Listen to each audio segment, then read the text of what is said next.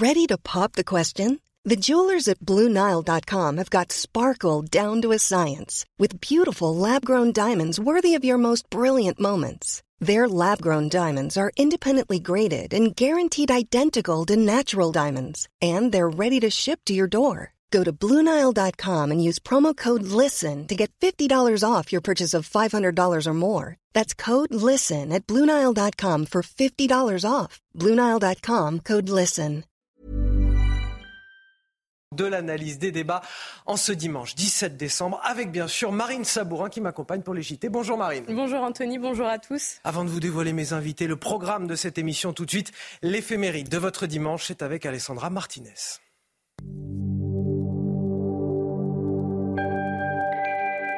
Chers amis, bonjour. Nous voici au temps des Mérovingiens au 7e siècle pour célébrer la fête de Saint-Gaël. Nous sommes dans la forêt de Brocéliande, celle du roi Arthur et des chevaliers de la table ronde. Judicaël ou Gaël est le fils d'un roi du nord de la Bretagne. Il est l'aîné de 15 enfants, dont la plupart ont été massacrés dans de sombres histoires de succession. Après cette affreuse tuerie, il décide de devenir moine, mais les affaires du petit royaume le rappellent. Gaël est un monarque résolu. Il se montre impitoyable contre les Francs qui le menacent. Gaël est aussi très charitable. On raconte qu'il fit monter un lépreux sur son cheval pour l'aider à franchir une rivière et que ce lépreux était en fait le Christ. La réputation de Gaël arrive aux oreilles de Saint-Éloi, le conseiller du roi d'Agobert. Gaël accepte de négocier la paix. Les combats cessent. Gaël estime sa tâche achevée et se retire dans un monastère où il meurt entre l'an 650 et l'an 658. Et voici pour finir un extrait de la lettre de Saint Paul qui est lu aujourd'hui dans les églises. Que votre esprit, votre âme et votre corps soient tout entiers gardés sans reproche. C'est tout pour aujourd'hui. À demain, chers amis. Ciao. Et pour commenter toute cette actualité autour de la table, un nom à vous donner ce matin euh, que vous réclamez tous sur les réseaux sociaux. Guillaume Bigot. On vous attendait depuis longtemps. Bonjour Anthony, bonjour Marine, bonjour à tous. Je vais, je vais vous gronder. Je suis presque jaloux parce que, euh, mais attendez, vous voyez pas sur les réseaux sociaux ce qui se passe quand vous n'êtes pas là? On me demande des comptes littéralement. Non. je ne sais pas quoi dire aux gens. Guillaume Bigot n'est pas là. C'est pas de notre fête, on le sait bien. Mais voilà, vous êtes là et je suis très heureux de vous retrouver aujourd'hui. J'écrive des livres de temps en temps, sinon. Je... Et, qu'il faut lire et qu'il faut acheter dans toutes les bonnes euh, librairies. Merci, euh, Guillaume Bigot d'être de retour avec nous. On a un plaisir immense à vous avoir, politologue, si je dois le rappeler, évidemment, éditorialiste. Face à vous ce matin, vous le connaissez bien aussi, Arthur de Vatrigan. Bonjour. Bonjour Anthony. Euh, directeur de la rédaction de l'Incorrect qui nous accompagne. Harold Iman pour toute l'actualité internationale. Et bien sûr, la météo de votre dimanche, c'est avec Karine Durand. Votre programme avec Groupe Verlaine. Rénovation globale avec aide de l'État pour améliorer la performance énergétique de votre logement. Groupeverlaine.com. Alors Karine, on a de la chance aujourd'hui, un temps ensoleillé un petit peu partout en France. Oui, plein soleil sur les trois quarts du pays, mais juste avant, regardez quand même la vigilance hein, qui persiste pour deux départements, vigilance orange pour la Charente-Maritime et la Charente, toujours avec ces crues qui se prolongent encore une fois. Et puis prudence si vous êtes dans les massifs, hein, dans les Alpes, avec ce risque d'avalanche qui est quand même bien marqué en raison du redout. Le manteau neigeux est très instable. Alors ailleurs en France, on a quand même quelques brouillards ce matin, un petit peu moins épais que la veille, mais ils sont présents sur la Bretagne, la Normandie, les Hauts-de-France, la région Grand Est, le Val-de-Saône également par contre, sur le sud, c'est le plein soleil qui règne, ainsi que sur tous les massifs ce matin. Au cours de l'après-midi, le soleil s'impose quasiment partout, sur les trois quarts du pays. Il remonte jusque sur le bassin parisien. Les Hauts-de-France seront sous le soleil également. On a quelques brouillards qui persistent, qui ne vont pas se lever de la journée. C'est le cas sur le sud de la Bretagne, parfois sur les plaines du sud-ouest, la vallée de la Garonne ou encore le Val de Saône. Partout ailleurs, c'est vraiment une superbe journée et encore une fois, spécialement sur les massifs Pyrénées et Alpes en particulier. Les températures, elles sont basses, elles sont en baisse par rapport à la veille. On a des gelées euh, vraiment fréquentes ce matin, réparties un petit peu partout euh, sur le pays, avec euh, moins 1 degré du côté de Dijon, de Besançon, également jusqu'à moins 3 degrés en direction du Puy-en-Velay, à peine 3 degrés pour la capitale. Au cours de l'après-midi, les valeurs sont un petit peu en dessous des moyennes de saison pour la moitié nord. Par contre, elles sont dans les moyennes pour le sud, avec 12 degrés notamment pour Bayonne, 15 degrés en direction de Perpignan et 16, c'est le maximum à Ajaccio. C'était votre programme avec Groupe Verlaine, installateur de panneaux photovoltaïques garantie à vie avec contrat de maintenance. Groupe Verlaine, le climat de confiance. Il est 7 heures, bon réveil à tous. À la une de votre journal, des Français en quête de souveraineté qui veulent maîtriser leur avenir en matière de politique migratoire et de sécurité. Plus question pour eux de laisser l'Europe faire sa loi. Résultat d'un sondage exclusif CSA pour CNews, Europe 1 et le JDD que l'on vous dévoile ce matin à la veille des discussions sur le projet de loi immigration en commission mixte paritaire. Dernière chance de voir euh, aboutir ce texte. Malgré son profond chagrin, Benjamin Netanyahou dit vouloir maintenir la pression militaire sur le Hamas. Le Premier ministre israélien a donné une conférence de presse hier soir alors que Tsahal a tué par erreur trois otages. Dans le même temps, les familles ont manifesté leur colère à Tel Aviv. Nous irons sur place ce matin.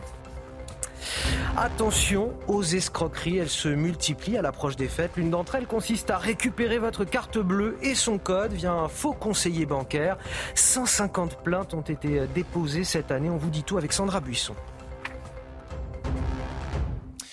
C'est donc demain, lundi, à 17h, que va se réunir la commission mixte paritaire. Sept députés, sept sénateurs qui auront entre leurs mains l'avenir du texte de loi sur l'immigration. Une question qu'ils devront certainement avoir euh, en tête lors des négociations, on l'espère c'est qu'est-ce qu'en attendent les Français? On a quelques éléments de réponse ce matin avec notre sondage exclusif CSA pour CNews, Europe 1 et le JDD. Oui, et parmi ces attentes, euh, on retrouve de manière très claire le besoin d'un retour à la souveraineté du droit français concernant les questions migratoires, souveraineté du droit français sur le droit européen, dans un contexte où justement la Cour européenne des droits de l'homme multiplie les rappels à l'ordre à l'égard de la France. Les explications de Maxime Leguet.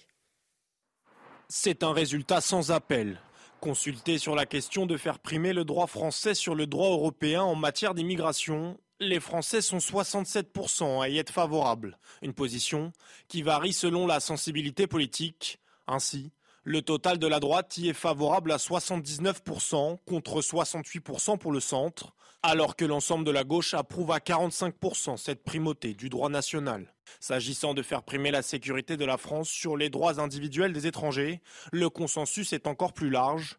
Les Français sont 73% à y souscrire. Le total de la droite approuve à 83% cette primauté de la sécurité du pays, 82% pour le centre. L'ensemble de la gauche, elle, partage à 58% cette position. Enfin, en matière de criminalisation des passeurs qui font venir des étrangers illégalement sur le territoire, les Français sont quasi unanimes. 91% souhaitent que ces pratiques soient criminalisées. Une prise de position des Français qui intervient dans un contexte où la Cour européenne des droits de l'homme multiplie les rappels à l'ordre concernant la politique d'expulsion de la France.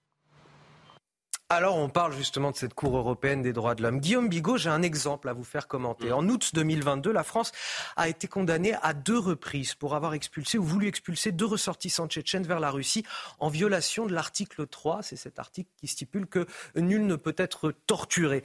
Dans son arrêt, la Cour européenne des droits de l'homme explique que la protection offerte par cet article revêt un caractère absolu. C'est-à-dire qu'il n'y a aucune dérogation possible à cela, même en cas de danger public menaçant la vie de la nation. Euh, il en est de même euh, dans l'hypothèse où le requérant a des liens avec une organisation terroriste. Euh, nulle surprise à voir les Français dire à 67% qu'ils veulent que le droit français prime sur le droit européen. Dans ces conditions-là, on voit que la Cour européenne des droits de l'homme nous dit bah non, même s'il y a un danger pour la sécurité de la France, vous n'avez pas le droit d'expulser.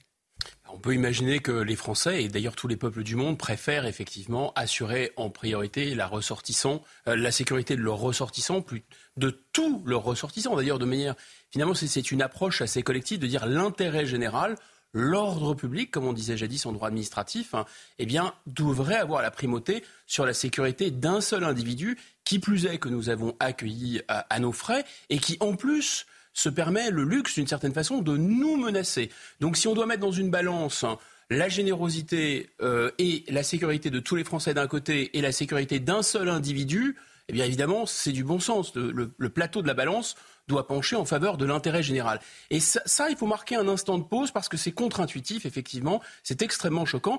Je pense que nous sommes dans une société postmoderne dans laquelle les droits de l'homme et du citoyen, je vous rappelle que normalement ils sont indissociables, ont été réécrits, enfin, mentalement, psychologiquement, notamment par les, les, juges de la Cour européenne des droits de l'homme et plus généralement dans le fait de placer les droits de l'individu très au-dessus des droits de la collectivité, pour ne pas parler de ceux du citoyen, parce que l'expression démocratique des citoyens est littéralement balayée. Et ça, c'est étonnant. Pour nous, le seul, enfin pour nous, pour les juges en tout cas, et pour une grande partie de la classe dirigeante, le droit de l'individu est très au-dessus de celui de la société, y compris démocratique, et ça, c'est très étrange.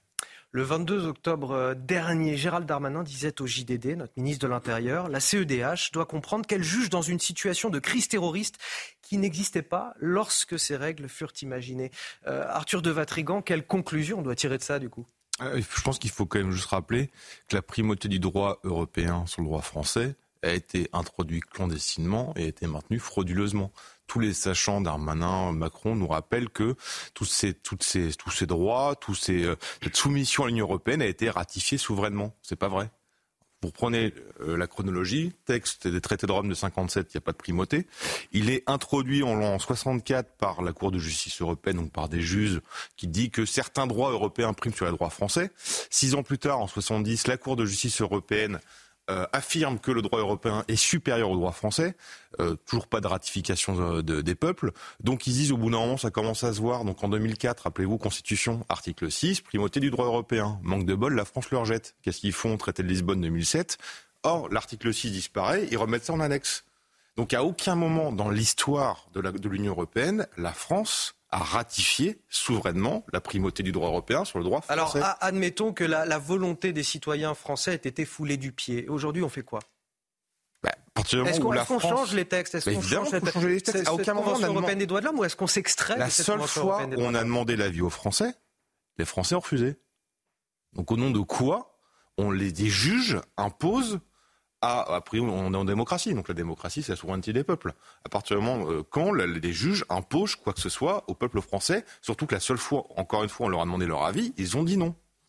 Guillaume Bigot. Oui, alors un préambule rapide, c'est de dire que finalement, euh, la démocratie, la définition de la démocratie telle que euh, nos dirigeants la proposent au peuple, hein, elle est indissociable de ce mécanisme qui fait qu'on fait primer euh, le droit individuel, euh, la jurisprudence des cours internationales, etc. Mais il faut quand même rappeler qu'avant que ces, ces, textes soient ratifiés, adoptés, la France ne vivait pas en dictature. Hum. Donc il y a énormément de démocraties dans le monde qui n'ont pas souscrit euh, à ce genre de texte. Donc ça, c'est très important de le rappeler parce qu'il y a en permanence une volonté de culpabiliser les peuples en disant mais si vous n'obéissez pas à ces juges internationaux, vous n'êtes plus vraiment une démocratie, vous n'êtes plus vraiment dans les des droits de l'homme. Baliverne, bien avant que ce soit ratifié, nous étions déjà une démocratie. Deuxième point très rapide, je suis souvent d'accord avec Arthur. Là, c'est vrai qu'il y a des dispositions qui ont été imposées par les juges internationaux, juge de la Cour européenne des droits de l'homme, euh, juge de, de, la Cour de justice, à l'époque ça s'appelait comme ça, avec des, de la communauté européenne. En fait, il y a deux cours. Hein. Il y a une cour qui est vraiment liée aux institutions européennes et il y a une cour qui est euh, distincte. Mais qu'importe. Vous parlez de la Cour de justice de l'Union européenne, la Exactement. et la Exactement. Et, en fait, hein, les, les, ce qu'on appelle les institutions, enfin les, les, cours de justice les plus de, de, de niveau le plus élevé en France, c'est-à-dire dans le droit judiciaire, la Cour de cassation, dans le droit administratif, le Conseil d'État et dans le droit constitutionnel, la Cour constitutionnelle, tous ces juges-là ont avalisé ça, se sont entre guillemets couchés. Ça, c'est tout à fait vrai. Donc on pourrait considérer qu'il y a une partie, je suis complètement d'accord avec Arthur, qui est un peu le gouvernement des juges. Et Arthur euh, euh, rappelait récemment, il a tout à fait raison, cette formule de François Mitterrand, les juges ont eu la peau de l'ancien régime, autrement dit de la monarchie, ils auront sans doute la peau du nouveau, c'est-à-dire de la République. Fermons cette parenthèse. Mais il y a un deuxième mécanisme qui est une entourloupe typique de la construction européenne, qui est à l'intérieur de notre Constitution française donc du 4 octobre 58, vous avez un article qui dit le droit international est au-dessus du droit français, donc au-dessus de la loi. Autrement dit, les députés peuvent voter, le peuple peut voter, c'est pas grave, on a ratifié un traité qui est au-dessus. Et en normalement, qu'est-ce que c'est qu'un traité? Un traité, c'est un contrat entre deux États. Vous êtes un État, je suis un autre État, on passe un traité. Mais un contrat, on peut le déchirer facilement si les deux parties sont d'accord.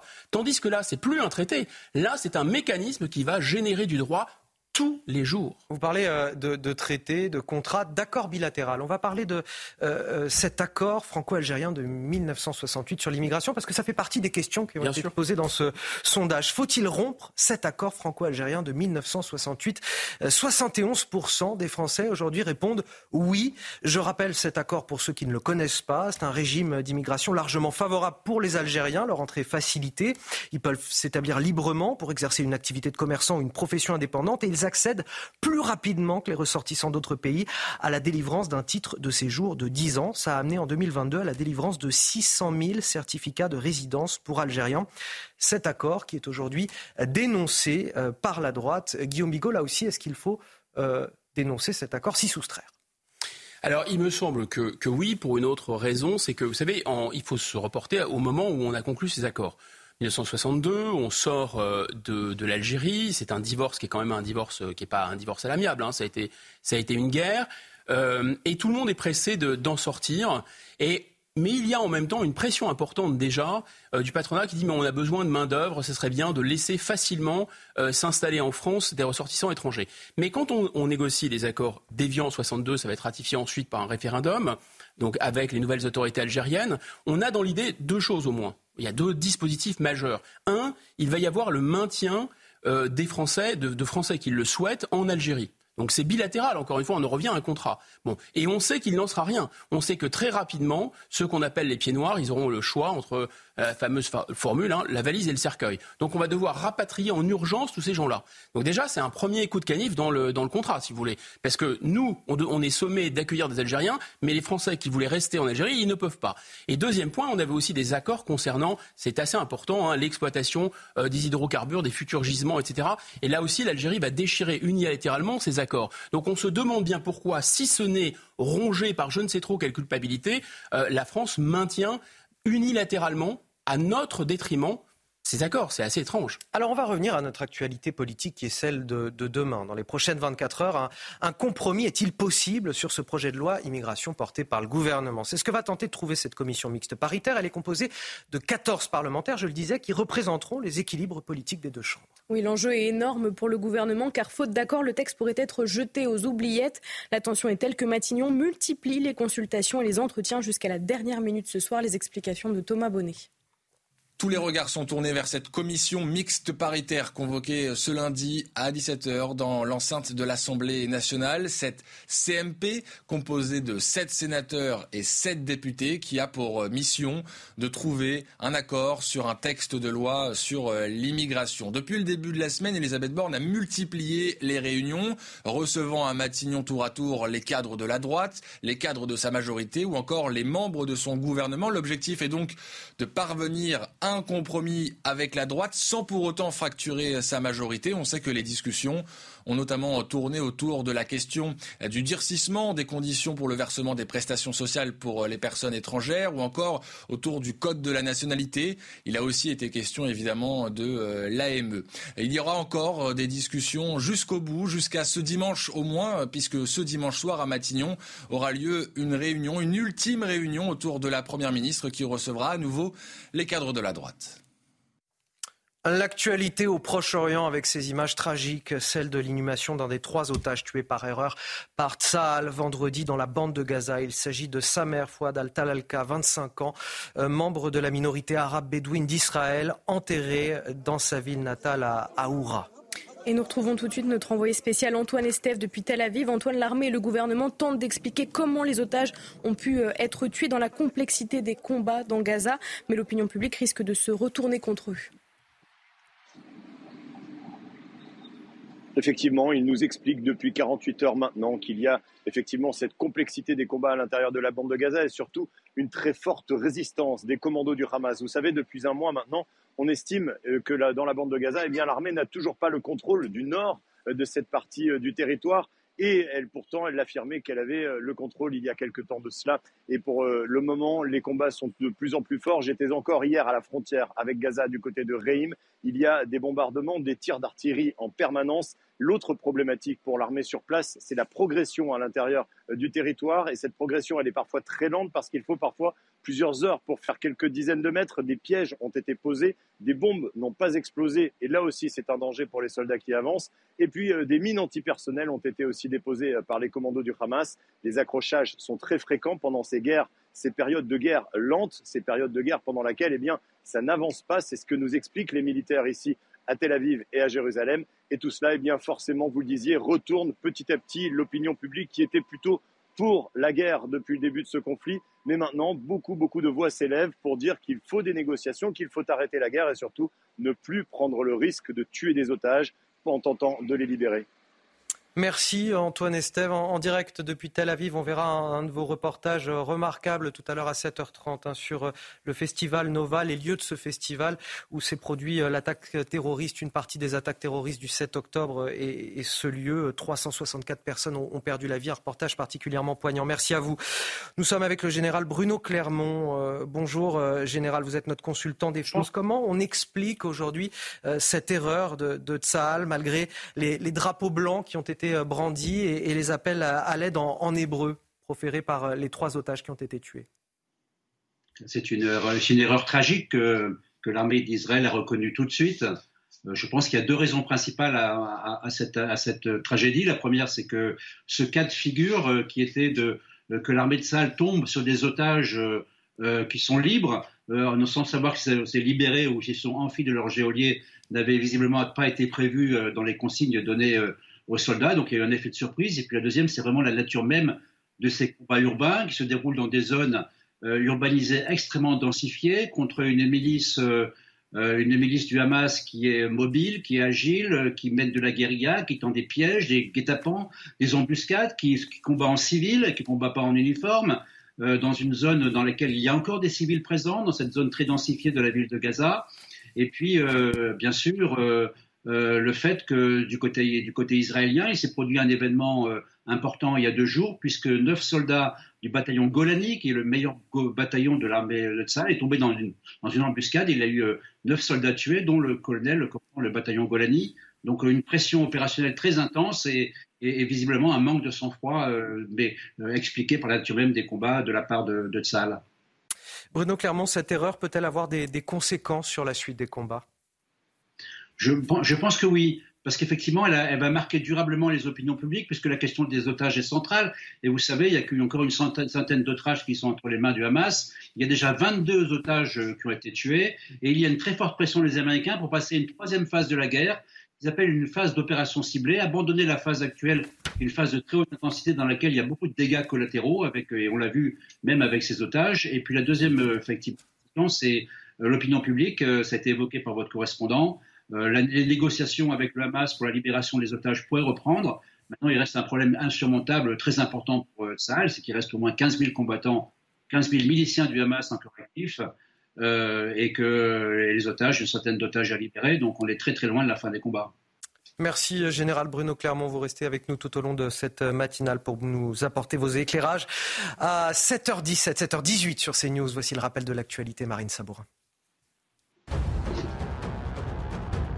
Ce sondage exclusif CSA pour CNews, Europe 1 et le JDD, 60% des Français estiment qu'il faut arrêter l'acquisition automatique de la nationalité française des étrangers nés en France et 71% des Français estiment que les séjours illégaux d'étrangers en France doivent être considérés comme un délit. Il a été rapatrié en Angleterre hier. Alex Batty, l'adolescent britannique retrouvé cette semaine après avoir disparu 6 ans, est arrivé à Oldham, près de Manchester. Le jeune homme âgé aujourd'hui de 17 ans a enfin retrouvé sa grand-mère qui avait sa garde avant que sa mère l'enlève. Le garçon est en bonne santé, selon le médecin qui l'a examiné. Et puis on connaît enfin le visage de la plus belle femme de France. Il s'agit d'Ève Gilles, Miss Nord-Pas-de-Calais, sacrée Miss France 2024 hier soir. La jeune femme âgée de 20 ans revendique la diversité des femmes dans les concours de beauté. Personne ne doit vous dicter qui vous êtes, a-t-elle déclaré, mettant en avant ses cheveux coupés courts comme une différence par rapport aux autres Miss, tout à la chevelure longue. Allez, retour sur le conflit au Proche-Orient. Le Premier ministre israélien qui dit vouloir maintenir la pression militaire pour le retour des otages et pour assurer la victoire contre le Hamas malgré son profond chagrin. C'était hier soir lors d'une conférence de presse. On l'écoute. Il n'y a pas de retour en arrière possible. Tous ceux qui ont combattu savent que la limite entre la victoire et la catastrophe est très fine. Nous allons étudier la situation et en tirer des leçons. La pression militaire est importante aussi bien pour arriver à une victoire que pour arriver au retour de tous les otages.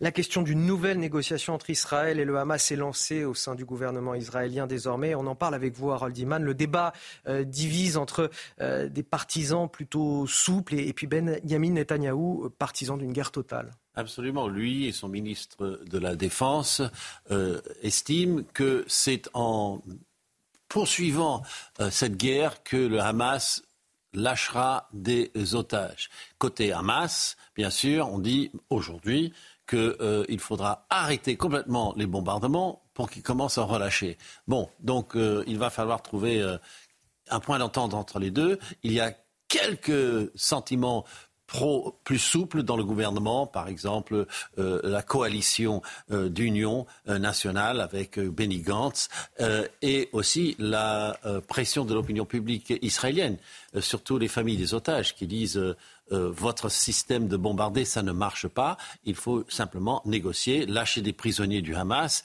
et faire revenir nos euh, familles, nos otages, et ensuite poursuivre la guerre. les États-Unis, de leur côté, essayent de faire diminuer les bombardements par euh, petites désescalades. C'est ce qu'ils sont en train de négocier avec Israël qui est la partie la plus difficile à convaincre, et le Hamas, non, les États-Unis ne leur parlent pas, via le Qatar. Bref, on ne sait pas si on va continuer dans cette optique de guerre totale, avec toutes les bavures maintenant qui se multiplient, ou aller vers quelque chose de plus souple. Apparemment, apparemment, Netanyahou ne veut pas le dire, mais il est en train de s'assouplir selon la presse israélienne. Merci euh, Harold Iman pour ces précisions-là. Prière par ailleurs, un agent du ministère français des Affaires étrangères a été tué dans un bombardement israélien. Le Quai d'Orsay exige que toute la lumière soit faite sur ce drame dans les plus brefs délais. L'agent euh, tué travaillait pour la France depuis 2022. Retour en France à présent à l'approche de Noël. Faites bien attention à cette nouvelle arnaque, l'escroquerie aux faux coursiers. Marine, elle se déroule en deux temps. Oui, d'abord, les individus se font passer pour euh, des conseillers bancaires et récupèrent vos données personnelles. Ensuite, ils prétextent une situation d'urgence pour vous convaincre de leur euh, remettre votre carte bleue. Les explications de Florian Paume et Sandra Buisson. L'arnaque commence le plus souvent par un SMS vous demandant par exemple de payer une contravention. Le message renvoie sur un site internet frauduleux qui vous demande des données personnelles dont votre numéro de carte bancaire. C'est ce qui est arrivé cet été à une femme de 60 ans dans les Yvelines. Dans un deuxième temps, l'escroc l'appelle, l'escroc muni de ces informations, vous êtes bien Madame X, née le telle date, avec telle banque, avec tel numéro de carte bancaire, rentré dans la première étape, et ensuite, on va la mettre en confiance pour lui dire écoutez, madame, il faut absolument qu'on récupère votre carte bancaire. On va vous l'échanger, mais retournez-la avec le coursier qui va se présenter chez vous. Après le faux conseiller bancaire, débarque alors un faux coursier qui récupère carte et code de carte pour se précipiter dans un distributeur ou faire des achats à distance. Les escrocs vont les mettre en situation d'urgence puisque euh, une situation anormale apparaît sur le compte. Il s'agit d'y remédier immédiatement. Ils vont maîtriser le, le, langage bancaire, ils vont être rassurants, ils vont apparaître comme des sauveurs. La victime des Yvelines a ainsi perdu 6 000 euros. Certains malfaiteurs appellent même en usurpant le numéro de votre banque et arrivent parfois à soutirer par persuasion un moyen d'accès au compte pour relever le plafond de retrait bancaire et voler davantage d'argent. Pour escroquerie aux faux coursiers, 150 plaintes ont été déposées à la gendarmerie en Ile-de-France cette année. Allez, vous restez avec nous. On marque une courte pause. Dans un instant, on revient avec euh, Guillaume Bigot, Arthur de Vatrigan, Harold Iman et Marine Sabourin.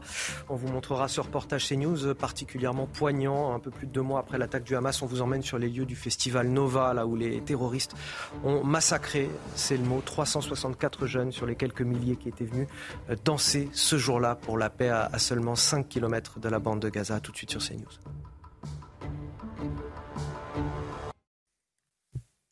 La matinale week-end, le plaisir de partager l'actualité jusqu'à 9h avec Marine Sabourin, avec Guillaume Bigot, Arthur de Vatrigan et Harold Iman pour le décryptage de l'actualité internationale. Voici les titres de votre journal de 7h30. À la une, beaucoup d'émotions ce matin avec ces images. Nous sommes retournés sur les lieux du festival Nova en Israël, où le 7 octobre dernier, les terroristes du Hamas ont abattu plusieurs centaines de jeunes. Un lieu figé par le temps où des familles en larmes viennent se recueillir. Un reportage de notre envoyé spécial Antoine Estève.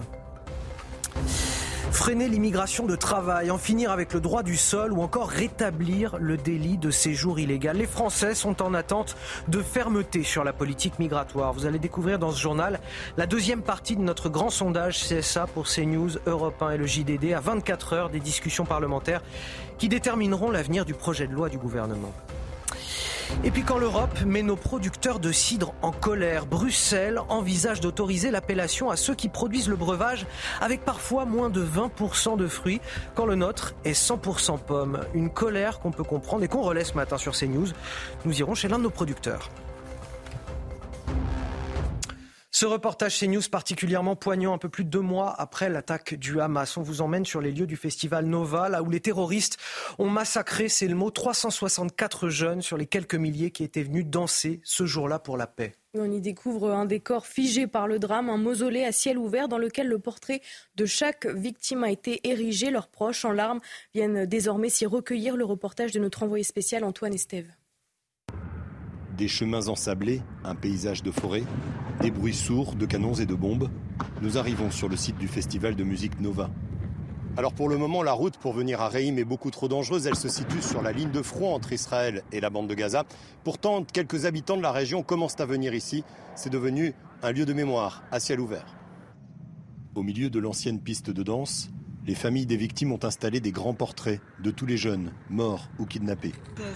Je pense que ce lieu devra devenir un lieu de mémoire pour qu'on se souvienne toujours de ce qui s'est passé. Ce sera plus facile quand la frontière sera sécurisée. C'est très compliqué de venir ici parce que c'est dangereux. Je suis venue avec ma mamie qui habite ici. Ça ne peut pas avoir existé tout ça. Ils ont tous été assassinés. Visiter le site du festival, c'est une épreuve. Ici, les morts nous regardent, droit dans les yeux. Parfois, on croit entendre encore la musique et les cris, et on revoit ces images tant diffusées à la télévision, la jeunesse insouciante. Joseph s'approche, doucement, puis s'effondre en larmes. C'est la première fois qu'il vient à Reim depuis le 7 octobre. Sa fille est morte ici, en dansant.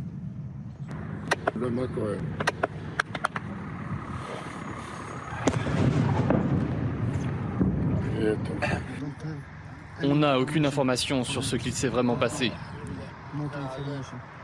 Je viens pour rencontrer éventuellement quelqu'un qui aurait des choses à me dire sur la mort de ma fille. Je ne sais pas. Des habitants de Reim aimeraient construire un mausolée. D'autres affirment que le site et les photos suffisent à honorer les jeunes qui sont morts dans ces clairières. Guillaume Bigot, deux mois après, euh, un petit peu plus de deux mois désormais après euh, l'attaque du Hamas euh, le 7 octobre dernier, l'émotion toujours à vivre des Israéliens et cet endroit terrible qui devient finalement un lieu de recueillement pour les familles et, les proches des otages. Deux choses, à mon avis, qui, sont frappantes. D'abord, c'est que c'est contre-intuitif de voir des, des, jeunes garçons, filles fauchés comme ça et qui rappellent les attaques du Bataclan. C'est-à-dire, on est vraiment dans une jeunesse insouciante euh, qui est dans, la fleur de l'âge et qui, euh, et qui célèbre euh, la musique, l'amour, la fête, hein, et brutalement le destin, la, la Vous avez raison, il y a quelque chose qui nous lie intimement à ce drame. Bien sûr. La deuxième chose, c'est que, parce que bon, les, soldats, et notamment en Israël, c'était armée de conscription, sont quand même jeunes, ce sont aussi des garçons et des filles, mais là, c'était pas, là, là, c'était pas l'objet. Et la deuxième chose, c'est qu'il y a quelque chose de, de vertigineux là-dedans, c'est-à-dire que à quelques, à quelques kilomètres, vous avez d'un côté euh, ces, kibbutz du Sud, ces, gens qui étaient sur cette frontière, qui sont souvent euh, des gens qui sont dans le mouvement Paix maintenant en Israël, qui sont souvent des mouvements de gauche. Il y avait beaucoup d'étrangers, il y avait aussi des touristes. Enfin, c'est une jeunesse internationale, c'est une jeunesse qui est vraiment euh, très très pacifique. Et de l'autre côté, on a cette espèce de d'islamisme ultra, ultra violent qui participe aussi de cette postmodernité d'ailleurs. C'est deux visages de la postmodernité. Un visage qui n'est que bienveillant, presque trop bienveillant, et un visage qui est vraiment euh, littéralement assoiffé de sang. Et c'est le choc et la rencontre entre les deux. Et c'est vrai que c'est fascinant de se dire, mais il dansait, c'est vous savez l'expression danser à côté du volcan. Il dansait pas si loin de cette, de cette autre humanité. C'est fascinant. Mais c'est oh, tragique évidemment. Parmi les conséquences de, ce conflit au, Proche-Orient, l'insécurité qui s'accroît en mer Rouge. Un navire français a une nouvelle fois été attaqué par les euh, Houthis, les rebelles du Yémen. Oui, d'ailleurs, le premier transporteur maritime français, CMA-CGM, a annoncé suspendre le passage de ces navires sur cette route commerciale majeure. Ces derniers jours, les rebelles yéménites ont prévenu, ils viseront les navires en lien avec Israël et qui naviguent au large de leur côte. Les explications de Léo Marcheguet et Juliette Sadat. Sur ces images, le Galaxy Leader, un navire marchand d'une société britannique, propriété d'un homme d'affaires israélien, aujourd'hui toujours aux mains de rebelles outils, qui détiennent captifs les 25 membres de l'équipage. Face à cette menace en provenance du Yémen, de nombreux groupes de transport maritime suspendent jusqu'à nouvel ordre la traversée de la mer Rouge. C'est le cas du groupe Maersk et Apagliode, et dernièrement celui de CMA-CGM, premier transporteur maritime français. Nous avons donc décidé d'ordonner à tous les porte-conteneurs de CMA-CGM dans la région qui doivent passer par la mer Rouge de rejoindre des zones sûres et d'interrompre leur voyage dans des eaux sûres avec effet immédiat. L'ordre de ne plus passer par le détroit stratégique de Bab al-Mandab oblige désormais les navires à se dérouter. Vendredi, lors d'une manifestation en soutien aux Palestiniens organisée dans la capitale yéménite, le porte-parole militaire Houthi s'est dit déterminé à empêcher le passage de navires en mer Rouge. Les forces armées yéménites confirment qu'elles continuent d'empêcher tous les navires se dirigeant vers les ports israéliens de naviguer en mer Rouge et en mer d'Arabie jusqu'à qu'ils apportent la nourriture et les médicaments dont nos frères inébranlables de la bande de Gaza ont besoin.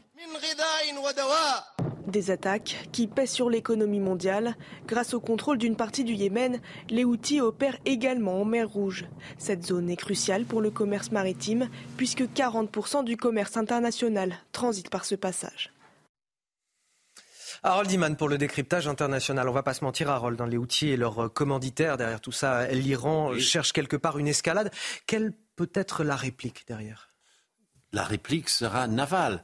Regardons la carte pour comprendre que ce qui est visé, ce n'est pas l'interruption de la navigation dans la mer Rouge, c'est le blocus d'Israël et Elat, le port du sud d'Israël.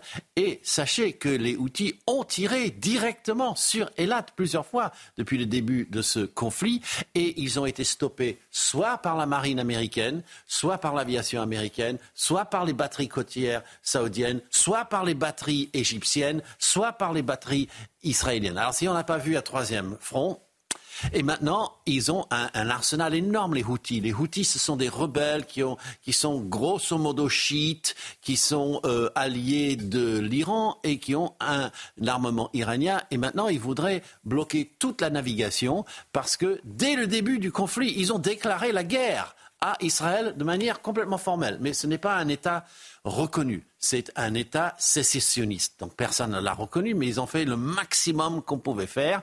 Et maintenant, une coalition navale se forme. la frégate Languedoc a tiré au moins deux fois euh, en, conditions de bataille réelle pour sauver de la navigation.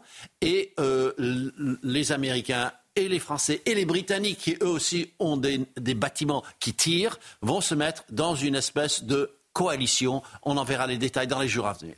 Guillaume Bigot. Oh, un, juste euh, un point supplémentaire, c'est qu'il y a entre 10, 12, parfois 15% du commerce mondial qui passe par là. Et il y a quelques opérateurs qui sont des gros armateurs, dont on a parlé d'ailleurs dans le, dans le sujet. Et ça veut dire que là, de deux choses l'une, hein, soit ils vont, les assurances vont augmenter considérablement ah oui. pour faire passer ces bateaux, Soit, deuxième solution, ils vont carrément faire tout le tour, mais ce qui va avoir en termes de coût le même, euh, le même effet, c'est-à-dire de renchérir le coût de, 10, 12, 15% du commerce mondial. Dans un contexte où vous avez une inflation énorme, dans un autre contexte où vous avez les pétromonarchies, et, et on en parle peu, mais l'Arabie saoudite et l'Iran, les deux rivaux qui sont d'accord pour limiter un peu la quantité d'hydrocarbures mis sur le marché, ça veut dire qu'évidemment, il y a un effet économique majeur. Ces gens-là sont en train d'essayer de rééditer le coût euh, des, crises pétrolières euh, des années 70. On en vient à l'actualité politique française plus que chargée, l'actualité politique de la semaine à venir avec cette commission mixte paritaire qui va se réunir demain à 17h. 14 parlementaires qui auront entre leurs mains l'avenir du texte de loi sur l'immigration. Une question ce matin qui doit guider les débats. Qu'en attendent les Français? On a des éléments de réponse avec notre sondage exclusif CSA pour CNews Europe 1 et le JDD. Et on voit tout cela avec vous, Célia Gruyère. Euh, Célia, ce qui ressort très clairement, c'est que les Français attendent bien plus de fermeté aujourd'hui sur notre politique migratoire. Alors effectivement, les Français ont un avis plutôt tranché sur la question. À propos de l'immigration de travail, par exemple, on a le patron du MEDEF, Patrick Martin, qui a assuré au Figaro vendredi que nous aurons besoin de main-d'œuvre venue de l'extérieur. Alors une affirmation qui n'est pas vraiment partagée par les Français. Ils sont 65% à vouloir freiner l'immigration de travail en France contre 34% à vouloir la favoriser. Et il en va de même Pour la question du droit du sol, les Français veulent à 60% mettre un terme à l'acquisition automatique de la nationalité française des étrangers nés en France. Un autre chiffre qui est parlant, 71% des Français considèrent que le séjour illégal d'un étranger en France doit être considéré comme un délit. Cette mesure, euh, elle existait déjà avant qu'elle ne soit supprimée lors de la loi du 31 décembre 2012 sous François Hollande. Le, le délit de séjour irrégulier était alors punissable d'un an d'emprisonnement et de 3 750 euros d'amende. Des parlementaires l'ont fait rétablir pendant l'examen du projet de loi immigration au Sénat. Alors ils rétablissent ce délit, mais sans la peine d'emprisonnement. Seuls les 3 750 euros d'amende seraient appliqués, une mesure qui est d'ailleurs largement soutenue par Gérald Darmanin. Alors elle n'a cependant pas tenu très longtemps puisqu'elle a été aussitôt supprimée le 2 décembre dernier par la commission des lois de l'Assemblée. Mais ce délit de séjour irrégulier devrait revenir sur la table dès demain en commission mixte paritaire. Merci Célia Gruyère pour euh, toutes ces euh, précisions. Arthur de Vatrigan, un commentaire sur ces résultats des Français en attente de fermeté qui veulent freiner l'immigration de travail, euh, qui veulent mettre fin au droit du sol et, qui veulent rétablir ce délit de, séjour illégal. Bah, le problème du délit de séjour illégal, c'est qu'on voit même quand il y a la loi qui est avec vous, vous n'arrivez pas à la faire appliquer en France. Donc c'est toujours très compliqué. Alors il y a un enjeu évidemment sur cette loi-là. Le problème c'est qu'il y a le pacte de migration et d'asile qui va être voté euh, avant les élections, euh, les prochaines élections européennes. Donc vous pouvez faire toute loi que vous voulez. Derrière, vous risquez encore d'avoir au-dessus de vous une instance supranationale euh, illégitime parce que pas élue qui va vous imposer quelque chose. Alors sur le sondage, il y a pas mal de choses intéressantes. Ce qu'on voit et ce, ce dont les Français se rendent compte, c'est qu'un, les migrations, elles coûtent de l'argent alors que les caisses sont vides elle, euh, elle vous agresse alors que vous avez un problème de sécurité et elle tire les salaires vers le bas alors que vous n'avez plus de pouvoir d'achat. Et si vous rajoutez à ça, je vous invite à suivre un, un, sur Twitter Marc Vanguard qui fait des études statistiques très intéressantes en partir des chiffres de l'INSEE. Il vous explique par exemple qu'il y a eu 300 000 régularisations de clandestins depuis dix dernières années. Si vous ajoutez l'immigration légale, l'immigration illégale qui est régularisée, en plus de tout ce que je vous ai dit avant, vous avez un changement de fond du peuple français, tout simplement. Vous avez un problème de sécurité, vous avez un problème de pouvoir d'achat, vous avez un problème euh, des caisses de l'État qui sont vides, et vous avez un changement de population. Donc, naturellement, vous vous retrouvez avec ce sondage où, la grande majorité des Français veulent une loi pas euh, forte, une loi très forte sur l'immigration. Alors Guillaume Bigot, je vais vous faire commenter cette euh, volonté de fermeté des Français. Juste d'abord, je vais vous soumettre ce que dit aussi Eric Ciotti ce matin dans le JDD. Le en même temps n'est plus tolérable en matière d'immigration. Le patron des LR, Marine, qui souhaite renforcer l'unité de ses troupes à quelques heures d'une nouvelle réunion avec Elisabeth Borne. Oui, la Première ministre souhaite en effet arracher quelques concessions, même minimes à la droite, afin de parvenir à un accord demain en commission mixte paritaire. Mais pour les LR et notamment Aurélien Pradier, député LR du Lot, l'intransigeance n'est pas une posture politique, c'est le seul chemin possible pour redresser le pays. Le détail avec euh, Juliette Sadat. Avant leur rendez-vous à Matignon ce dimanche soir, les républicains démontrent une fois encore leur intransigeance. Pas question de voter une autre version du texte que celle du Sénat. Cette loi doit écouter le message des Français qui veulent voir l'immigration stoppée. Seul le texte du Sénat en prend la mesure. C'est donc ce texte et lui seul que nous voulons voter. Dans cette version, des points non négociables pour la droite, les mesures sur la déchéance de nationalité, la restriction de l'AME et le rejet de l'article 4 bis sur la régularisation au cas par cas des sans-papiers dans les métiers en tension. Le sujet est trop important pour laisser une faille. Si et seulement si ces conditions sont réunies, je voterai le texte. En amont de la CMP ce lundi, le député du Lot Aurélien Pradier met en garde. Attention au syndrome du ramollissement qui contamine souvent les commissions mixtes paritaires. Ce n'est pas le moment de flancher, l'intransigeance n'est pas une posture politique, c'est le seul chemin possible pour redresser le pays. Dans ce contexte, Elisabeth Borne reçoit pour la troisième fois les Républicains à Matignon. Objectif, arracher des concessions même minimes pour parvenir à une version du texte qui sera votée par la commission mixte paritaire ce lundi. Guillaume Bigot, quand on voit ce qu'attendent les Français, on peut se dire que voilà, les LR sont plutôt en position de force dans ces, dans ces négociations. Qu'est-ce qu'on peut attendre de cette commission mixte paritaire demain? D'abord, je pense que si le texte qui était sorti euh, du Sénat présenté à l'Assemblée nationale n'avait pas été déjà trituré en quelque sorte, détricoté par la commission des lois et notamment par Sacha Houlier, Sacha Houlier, député Renaissance, ex-PS, qui a voulu remettre du en même temps, donc remettre euh, métier sous tension, etc., et qui a un peu déshabillé l'accord qui avait été trouvé entre Renaissance et LR à la sortie du Sénat, eh bien, il n'y aurait pas eu cette motion de rejet, il n'y aurait pas eu ce coup de semonce euh, pour Elisabeth Borne, Gérald Darmanin, etc. Donc l'enjeu est de savoir si cette commission mixte paritaire, toujours présidée par Sacha Houlier, est-ce que finalement les membres de Renaissance vont entre guillemets se coucher face aux oukases de Matignon et de l'Élysée ou est-ce qu'ils vont jouer les fortes têtes? C'est ça la question. Derrière, c'est pas anecdotique, c'est la suite du septennat, enfin du, quinquennat, excusez-moi, ma langue a fourché, vous voyez, je suis un nostalgique du septennat. Euh, la, dernière partie du deuxième quinquennat d'Emmanuel Macron qui va se jouer, le rapport de force entre le législatif et euh, l'exécutif, et on va voir si cet exécutif, il a suffisamment d'énergie, suffisamment de grinta, de force pour, euh, pour faire obéir finalement euh, notamment Sacha Houlier. Mais voyez, le en même temps, j'ai noté dans la, dans la CMP, là je regardais pendant le sujet, vous avez une députée Renaissance hein, qui est une ancienne euh, du, qui avait élaboré le programme Fillon très dur sur l'immigration, hein, qui s'appelle Marie Guénévou, et elle est Renaissance aujourd'hui. Et vous avez donc Sacha Houlier, ex du PS, qui est ultra mou. Et pour terminer, si on regarde les choses de près, en fait, cette affaire, c'est un peu une tragicomédie politique qui n'est pas sans effet et pas sans intérêt. Mais ce dont on parle sur le plan de l'immigration, il faut que les téléspectateurs comprennent que c'est un enjeu centimétrique que c'est quelque chose qui va être à l'intérieur d'un tout petite intersection, de savoir si on va pouvoir un petit peu serrer des boulons sur la toute petite partie d'immigration sur laquelle on a voix au chapitre. En fait, l'enjeu kilométrique sur l'immigration, c'est l'Europe qui l'a, et l'Europe seulement. Nous, on ne joue que sur du centimètre. Hein. le droit d'asile ne va pas être mis, remis en cause, euh, le, regroupement familial ne va pas être mis en cause. Tout ça, ce n'est pas à la main des députés ni des Français. C'est pour les grandes personnes européennes non élues. Le rappel de l'actualité à 7h47 avec Marine Sabourin. Ce sondage exclusif CSA pour CNews, Europe 1 et le JDD, 67% des Français consultés souhaitent faire primer le droit français sur le droit européen en matière d'immigration et 73% souhaitent faire primer la sécurité de la France sur les euh, droits individuels des étrangers. La colère des familles d'otages à Tel Aviv hier soir. Plusieurs milliers de personnes se sont rassemblées une nouvelle fois pour tenter de faire pression sur Benjamin Netanyahou. Ces familles veulent un nouveau plan de négociation pour faire libérer leurs proches. Leur temps est compté. Ramenez-les maintenant à la maison. C'est ce qu'on pouvait entendre hier dans les rues de Tel Aviv. À ce jour, 129 otages sont toujours retenus à Gaza. Et puis le nouveau coq doré a retrouvé sa place au sommet de la cathédrale Notre-Dame de Paris. Hier, le retour d'un symbole fort pour la bâtisse ravagée par les flammes en 2019 et qui doit rouvrir dans moins d'un an. Cette pièce emblématique contenant les reliques qui ont survécu à l'incendie a été baignée au sol par l'archevêque de Paris, puis elle a été acheminée avec une grue jusqu'au sommet de la flèche à 96 mètres de hauteur. Les agents forestiers, nouvelle cible des écologistes. Insultes, menaces, dégradation de matériel.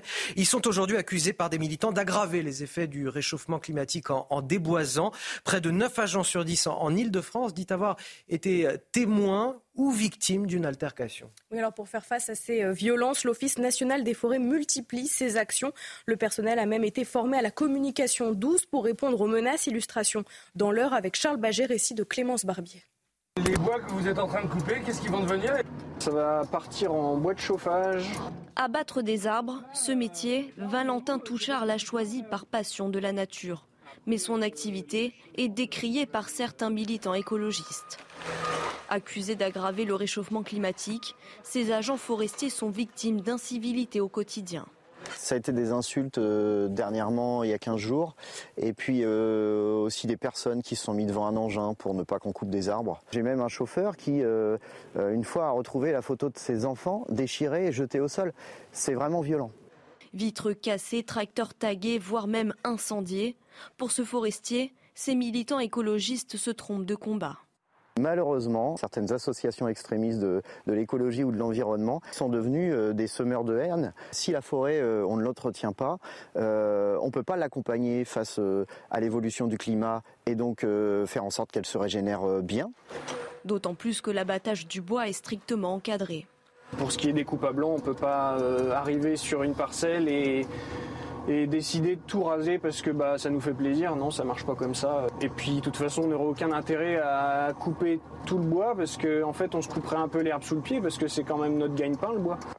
Une fois coupé, le bois est utilisé pour construire des charpentes ou fabriquer des cartons.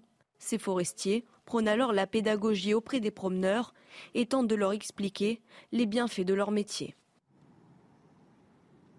Et on finit avec euh, la colère des producteurs de cidre français. La Commission européenne réfléchit à harmoniser euh, l'appellation cidre au niveau européen. Et comme vous vous en doutez, eh bien c'est loin d'être à la hauteur des standards français. Oui, en effet, le cidre français est produit avec 100% de jus de pomme, alors que dans d'autres pays comme au Danemark ou en Suède, on fabrique du cidre avec moins de 20% de fruits. Reportage en Loire-Atlantique avec euh, Michael Chailloux. Le jus de pomme a été recueilli dans ces grandes cuves en inox. C'est l'heure de la mise en bouteille dans cette cidrerie qui en produit 10 millions par an et exporte jusqu'au Japon. Qu'il soit brut ou doux, la recette du cidre reste la même. On n'a que de la pomme. Il n'y a pas de E200 quelque chose ou autre. Non, non, on a 100% de la pomme qui viennent d'apporteurs locaux d'entre 50 et 100 km autour de la cidrerie. Un 100% fruit qui fait l'identité des 85 millions de litres de cidre produits chaque année en France. Mais Bruxelles veut mettre en place une harmonisation vers le bas à l'échelle européenne en permettant à d'autres pays d'appeler cidre leur breuvage à base de pommes, grosse colère des producteurs français. Le Danemark, alors c'est vrai que c'est l'exemple le plus extrême puisqu'on a 5% euh, de pommes et on rajoute de l'eau, on reconstitue euh, du sucre. Euh, et voir d'autres choses, et on obtient du cider. Et ça, c'est pas tolérable d'entendre qu'on puisse avoir ce genre de produit avec une appellation cidre sur notre territoire. Les producteurs français et les arboriculteurs qui leur fournissent 200 000 tonnes de pommes par an espèrent bien, grâce aux élections européennes qui approchent, faire éclater au plus vite les bulles de la discorde. Les Français en quête de souveraineté concernant la politique migratoire, c'est le résultat de notre sondage CSA pour CNews qu'on vous dévoile tout à l'heure. Nous serons justement pour ce décryptage avec Jules Torres, journaliste au, JDD, qui viendra nous en parler. A tout de suite sur CNews. Le temps pour moi de remercier Arthur de Vatrigan qui nous a accompagnés au cours de cette première heure. A tout de suite.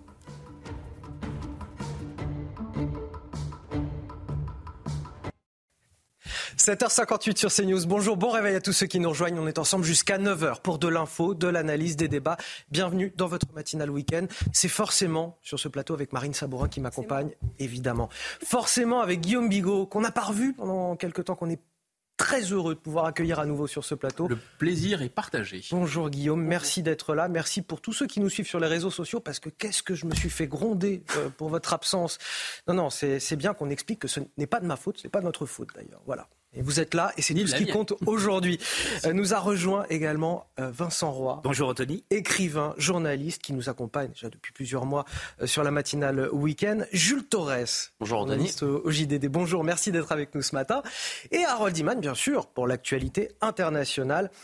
Karine Durand également pour la, la météo de votre dimanche. Votre programme avec Groupe Verlaine. Rénovation globale avec aide de l'État pour améliorer la performance énergétique de votre logement. Groupeverlaine.com. Karine, enfin le retour du soleil sur une grande partie de la France.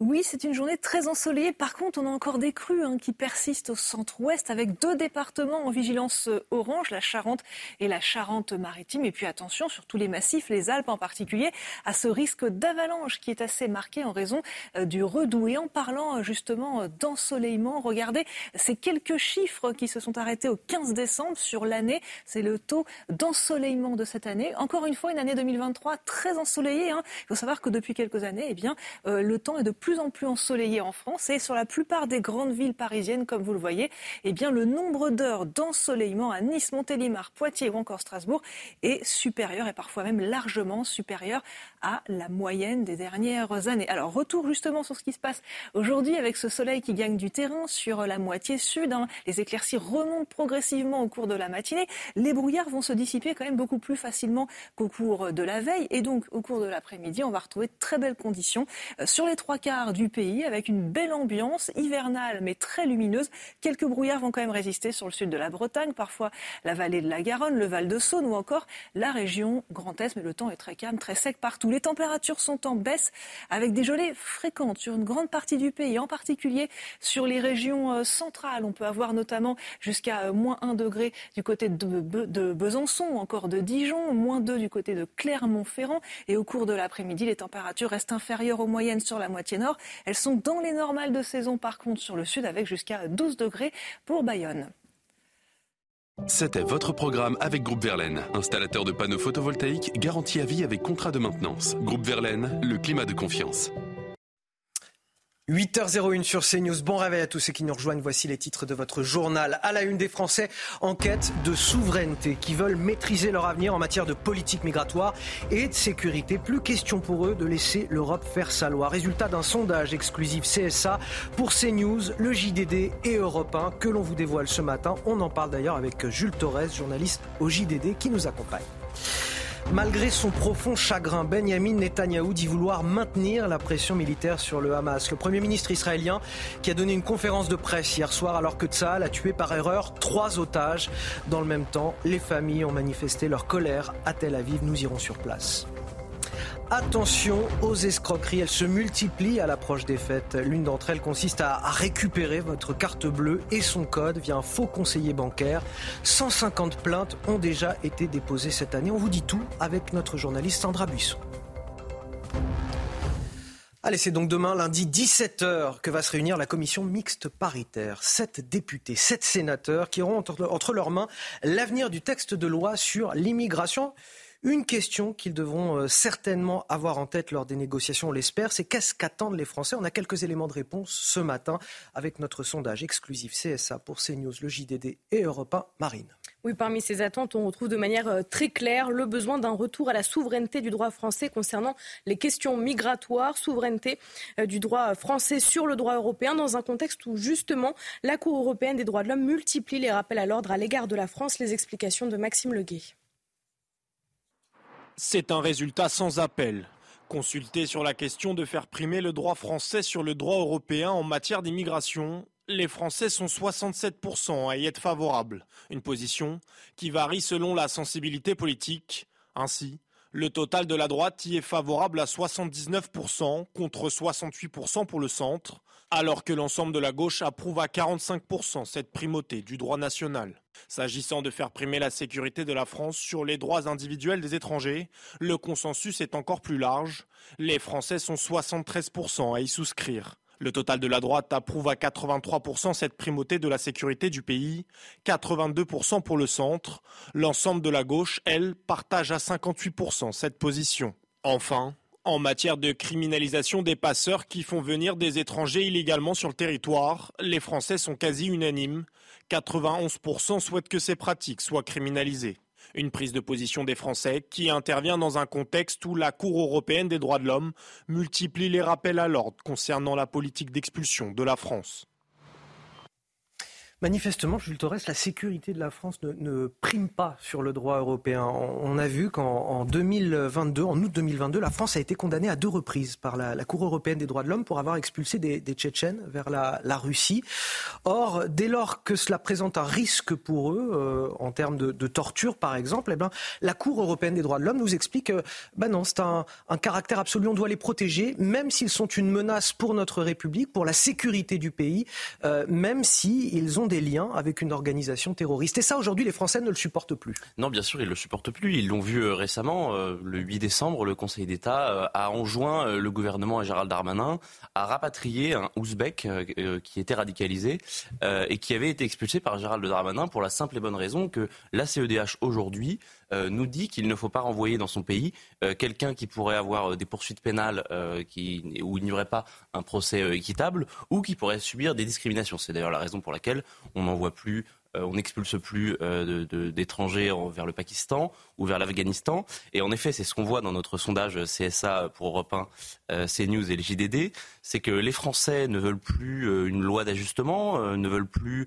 des mesurettes, ils veulent une révolution, une révolution juridique, notamment sur cette primauté en effet du droit européen, car aujourd'hui la CEDH, la Convention européenne des droits de l'homme, nous empêche, par exemple, d'établir des politiques de quotas, de quotas migratoires, de quotas d'asile, et c'est vraiment l'enseignement qu'il faut tirer de, ce sondage, euh, c'est que les Français n'attendent plus une, petite loi, une petite loi de mesurette, euh, mais bien une grande loi qui, à mon avis, euh, ne, découlera pas de cette commission mixte paritaire qui aura lieu lundi. Aujourd'hui, on dit aux Français, Guillaume Bigot, tant pis pour la sécurité de la France, ça, ils ne peuvent plus l'entendre. Bah, à toutes les époques, vous avez des, des principes qui sont indépassables. Là, aujourd'hui, ce qui est sacralisé, c'est le droit de l'individu. Donc le droit individuel de chaque personne est, vraiment sacralisé. Il n'y a rien au-dessus. On n'a pas le droit euh, d'invoquer euh, la sécurité publique, l'ordre public, etc. Ensuite, ce qui est très étonnant aussi, c'est qu'on se rend compte que on, parle de criminaliser les passeurs. Donc c'est un trafic d'êtres humains, c'est quasiment euh, assimilable à un trafic d'esclaves. On, est très étonné, on pensait que c'était déjà criminalisé en fait. Mais non, apparemment, c'est pas criminalisé. Parce que derrière cette construction européenne, qu'est-ce qu'il y a? Il y a le culte absolu de l'individu, et derrière le culte absolu de l'individu, vous avez un, un modèle très très dur qui est de libre circulation des capitaux, libre circulation des marchandises, donc le libre-échange commercial, si vous voulez, et le libre-échange des personnes. Qui est pour l'économie, c'est le libre échange des travailleurs en fait. Et ça, c'est un modèle extrêmement dur que vous ne pouvez pas attaquer. C'est à la racine. Le texte de loi dont on parle, c'est quelque chose qui va discuter de quelques centimètres euh, de ce de ce sujet, pas des kilomètres de ce sujet, parce que le gros y compris en matière d'immigration, c'est-à-dire droit d'asile d'un côté, regroupement familial de l'autre, tout ça est absolument verrouillé, bétonné et sécurisé par l'Europe dans une optique post-démocratique, il faut le dire. Hein. parce qu'avant qu'on souscrive à ces traités, hein, l'Europe, ça veut dire que la France de Mendès France, la France de Guy Mollet, la France du général de Gaulle et la France de Pompidou, c'était des France fascistes, c'était des France d'extrême droite, puisqu'elle n'avait pas souscrit à ces traités. Non mais c'est délirant. Les, historiens de l'avenir se pencheront sur nous et diront ces gens-là avaient plus tout à fait leur tête, puisqu'ils ont considéré que confier leur destin à des gens non élus, c'était ça la démocratie. C'est très bizarre. Vincent Roy, vous en tirez quelle conclusion, vous? Ça veut dire qu'il faut quoi? Sortir de cette Convention européenne des droits de l'homme? La modifier? Absolument et impérativement. Vous avez, euh, comme vient de le dire très justement euh, Guillaume, vous avez des gens qui aujourd'hui prennent, non élus, vous avez des gens qui prennent des responsabilités pour nous et qui nous disent voilà, vous allez vous comporter de telle ou telle façon. Ces gens, on ne leur a rien demandé. Pourquoi les écoute-t-on? On est tombé complètement sur la tête on doit retrouver nos frontières, on doit retrouver notre souveraineté, on doit appliquer chez nous le droit exactement comme on l'entend. Ce que les conseils, euh, les, conseils, les admonestations de la CEDH, mais enfin, euh, euh, pourquoi doit-on les prendre en compte Nous aussi, l'individu, ça nous concerne, nous aussi, bien, entendu. Mais ce qu'on veut, c'est faire nation, rester une nation et décider pour nous-mêmes. Pourquoi on irait confier notre destin à des gens que nous n'avons pas élus précisément. Non, non, retrouver notre souveraineté, voilà qui est capital. Et effectivement, cette loi qui va être discutée demain, quand bien même elle serait plus dure avec le Sénat, etc., ne concerne que les gens qui sont sur notre territoire. Les Français nous disent, on ne veut plus que les gens rentrent sur notre territoire. Sur cette question-là de l'entrée des migrants sur notre territoire, la loi ne dit rien. C'est une, effectivement, c'est une mesurette. Alors on peut débattre, on peut, on peut s'agiter, on peut faire n'importe quoi. Ce ne sont que des mesurettes. L'essentiel n'est pas là. L'essentiel, c'est de retrouver notre souveraineté. L'essentiel, c'est une réforme constitutionnelle. L'essentiel, c'est de mettre les pieds dans le plat. Tout le reste, c'est du bavardage. Alors, autre enseignement de ce sondage, peut-être que Jules Torres pourra nous éclairer là-dessus. Faut-il rompre avec les accords franco-algériens de 1968 sur l'immigration? Et là, 71% des Français nous répondent oui. Mm. On en a beaucoup entendu parler, notamment à la faveur d'un entretien euh, d'Edouard Philippe il y a quelques mois dans l'Express, euh, qui euh, briser un petit peu ce tabou-là en disant qu'il fallait sortir euh, de, des accords franco-algériens de 68, qui en gros sortent les étrangers algériens euh, du droit commun euh, français. là, on a un problème, c'est que cet accord ne peut pas être régi par la loi ordinaire. Elle relève du droit international, donc et Gérald Darmanin n'aurait pas pu le mettre dans sa loi. donc, il faut dénoncer cet accord, car il n'y a plus, il ne réunit plus les conditions euh, qu'il y avait en 68, euh, notamment avec euh, à la fin de la guerre d'Algérie où il fallait comment dire s'entendre davantage avec les Algériens. Ça n'existe plus aujourd'hui. On n'est plus dans ce contexte-là, et donc c'est au président de la République. Elisabeth Borne a ouvert un petit peu la voie, ne l'excluant pas, mais ça relève du droit international et de la diplomatie française et non pas de la loi ordinaire. En, 2022, Vincent Roy, ça a amené à la délivrance de 600 000 certificats de résidence pour Algériens. Ça fait des années, des années et des années que le gouvernement algérien se construit, il est construit sur la haine de la France. Il va peut-être falloir que, cela cesse, tout ça. On se fait encore une fois rouler dans la farine. Monsieur Macron va en Algérie et passe son temps là-bas à s'excuser. À s'excuser de quoi? À s'excuser du, à s'excuser d'un passé colonial, à s'excuser. On va passer notre, on passe notre temps actuellement à s'excuser et en priorité avec le gouvernement algérien. On doit être sur ces questions absolument fermes.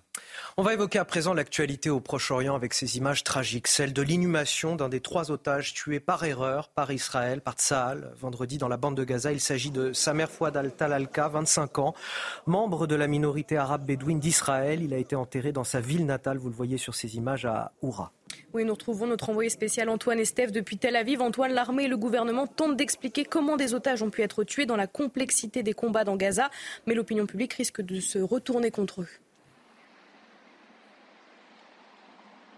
Effectivement, et toutes les sources militaires racontent les mêmes scènes à l'intérieur de la bande de Gaza. La progression est très compliquée, très lente. Il faut parfois plusieurs heures pour franchir quelques mètres seulement à l'intérieur de la bande de Gaza, car de nombreux lieux ont été piégés par les commandos du Hamas, des commandos toujours très actif, contrairement à ce que disait l'armée israélienne il y a encore une vingtaine de jours de cela, quand elle affirmait que le nord de la bande de Gaza, par exemple, était maintenant sous son contrôle. Eh bien, aujourd'hui, on s'aperçoit que ce n'est pas le cas, que les forces du Hamas peuvent toujours se déplacer, notamment à l'intérieur de la bande de Gaza, entre le nord et le sud. Il existe toujours des dizaines de tunnels qui leur permettent de se cacher aussi. Cette progression est très compliquée. L'armée tente évidemment d'expliquer ces bavures militaires, si on peut appeler ça des bavures, parce que ici, c'est considéré comme un vrai scandale ce qui s'est produit avec ces otages qui ont été abattus alors qu'ils demandaient de l'aide. Et euh, ils n'expliquent toujours pas comment c'est possible justement de pouvoir progresser en prenant soin de ces otages, en divisant en ce moment la société israélienne en deux. Il y a ceux très clairement qui veulent toujours plus de guerre, toujours avancer plus fort, quitte effectivement à prendre un risque avec les otages. Il y a ceux maintenant qui disent stop la guerre, stop, faisons des négociations, des négociations toujours au point mort. Ici, on pensait au début du week-end qu'il y aurait une réunion tripartite entre le Qatar, l'Égypte et Israël. Et pour le moment, aucune information n'a filtré sur d'éventuelles reprises des négociations pour la libération des otages. Antoine Estève en direct de Tel Aviv, merci euh, à vous. Nous sommes également avec le général Bruno Clermont, notre consultant défense. Euh, général, comment vous analysez, euh, vous, cette, cette erreur de, de l'armée israélienne? Alors évidemment, c'est une erreur absolument tragique hein, qu'on pourrait placer dans le contexte de ce qu'on appelle le brouillard de la guerre, une guerre très particulière, une guerre asymétrique entre une force armée régulière et un groupe de terroristes qui combat essentiellement en civil. Il y a deux raisons principales, je pense. La première, c'est que ce cas de figure d'otage, euh, tout d'un coup confronté à l'armée israélienne, euh, torse nu, euh, n'avait pas été prévu vraisemblablement par l'armée israélienne. Est-ce qu'ils ont été libérés Est-ce qu'ils sont échappés Donc il y a un élément de surprise. Euh, visiblement, ils n'étaient pas préparés à, traiter ce cas de figure. C'est sans ça, ils auraient sans doute pas réagi de la même manière. Le deuxième, c'est la nature même des combats. C'est expliqué, ce sont des combats extrêmement violents contre euh, une armée de miliciens qui combat en civil, euh, qui tend des pièges, qui tend des embuscades, qui utilisent des réseaux de souterrains, des tunnels prendre à revers l'armée d'Israël dans une opération qui est extrêmement complexe, puisqu'actuellement, ce sont les fantassins qui, euh, dans une zone très urbanisée, qui euh, prennent les, appartements, les, maisons, euh, villages, pièce par pièce, et qui mènent des combats extrêmement durs. donc malheureusement, c'est une des conséquences de ce type de guerre. on peut également rajouter un contexte un peu particulier de tension, qui est le fait qu'il y a deux jours, dans la même zone, le bataillon Golani a été pris à partie par, dans une embuscade par le Hamas et neuf soldats sont morts, dont le commandant du bataillon euh, Golani, qui est un des tout meilleurs bataillons euh, de l'armée d'Israël. Euh, donc il y avait de la pression effectivement sur les unités d'Israël. Général, cette erreur, est-ce qu'elle peut avoir des, conséquences sur la, suite des combats? Je pense que oui, elle peut avoir des conséquences parce qu'elle elle, est tellement symbolique alors qu'il y a encore une centaine d'otages détenus, qu'il y a déjà 22 otages qui ont été tués, que c'est une priorité pour l'opinion publique israélienne. Donc la première conséquence, c'est d'abord que les, la, pression que mettent les Américains depuis plusieurs semaines sur le fait qu'il faut arrêter ces opérations de intensité pardon, euh, violente de bombardement euh, pour passer à une opération plus ciblée dans une troisième phase. C'est le message qu'a délivré Jack Sullivan euh, aux Israéliens lorsqu'il était de passage à Tel Aviv la semaine dernière. Et puis la deuxième raison, c'est effectivement euh, la question de la négociation. Euh, les seuls otages qui ont été libérés, c'est par la négociation. On se rend compte qu'il euh, n'est pas impossible que ça, oblige le gouvernement israélien à relancer des négociations. on le sera à la dernière extrémité parce que tout ce qui est de domaine de la négociation se passe évidemment dans le, dans le plus grand secret. Merci Général Bruno Clermont. À 8h15 sur CNews, le rappel de l'actualité signé Marine Sabourin. Ce sondage exclusif CSA pour CNews, Europe 1 et le JDD, 60% des Français estiment qu'il faut arrêter l'acquisition automatique de la nationalité française des étrangers nés en France et 71% estiment que les séjours illégaux d'étrangers en France doivent être considérés comme un délit. Il a été rapatrié en Angleterre hier. Alex Batty, l'adolescent britannique retrouvé cette semaine après avoir disparu 6 ans, est arrivé à Oldham, près de Manchester. Le jeune homme âgé aujourd'hui de 17 ans a enfin retrouvé sa grand-mère, qui avait sa garde avant que sa mère l'enlève. Le garçon est en bonne santé, selon le médecin qui l'a examiné. Et puis on connaît enfin le visage de la plus belle femme de France. Il s'agit d'Ève Gilles, Miss Nord-Pas-de-Calais, sacrée Miss France 2024. Hier soir, la jeune femme âgée de 20 ans revendique la diversité des femmes dans les concours de beauté. Personne ne doit vous dicter qui vous êtes, a-t-elle déclaré. Malgré le profond chagrin, Benjamin Netanyahou euh, l'assure, il veut maintenir la pression militaire pour le retour des, des, otages et pour assurer la victoire contre le Hamas. Je vous propose de l'écouter. Une réaction ensuite de Guillaume Bigot. Il n'y a pas de retour en arrière possible. Tous ceux qui ont combattu savent que la limite entre la victoire et la catastrophe est très fine. Nous allons étudier la situation et en tirer des leçons. La pression militaire est importante aussi bien pour arriver à une victoire que pour arriver au retour de tous les otages.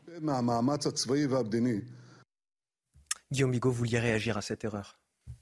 Euh, Oui, parce que quand on est dans une situation euh, comme ces soldats de, à, Gaza, ces soldats israéliens à Gaza, et qu'on est exposé au feu, il y a évidemment un stress énorme et il y a des phénomènes qui sont euh, très connu des fantassins. D'abord, le phénomène d'entonnoir, c'est-à-dire que votre cerveau, il est mis dans un mode très particulier et vous êtes focalisé. Et donc, en fait, vous avez un espèce de réflexe de survie et tout, tout, tout ce qui arrive dans votre champ de vision, vous tendez à ouvrir le feu. Un deuxième, deuxième réflexe aussi du fantassin, c'est ce qu'on appelle la frénésie du feu. C'est-à-dire que si votre camarade ouvre le feu, vous aussi, vous ouvrez le feu. Et ça, c'est des réflexes absolument conditionnés. Il faut vraiment un entraînement terrible pour retenir le feu dans ces conditions-là. Donc c'est pour ça que, effectivement, on se rend pas compte, ça a l'air, pour les familles et pour le peuple israélien, c'est inacceptable. Mais d'un autre côté, pour ces gens qui sont exposés à une mort non pas certaine, mais une mort quand même assez probable parce qu'ils sont en contact directement euh, du feu ennemi, ce genre de réflexe est, normal. Et je trouve que le Premier ministre israélien aurait dû vraiment l'expliquer et assumer pleinement.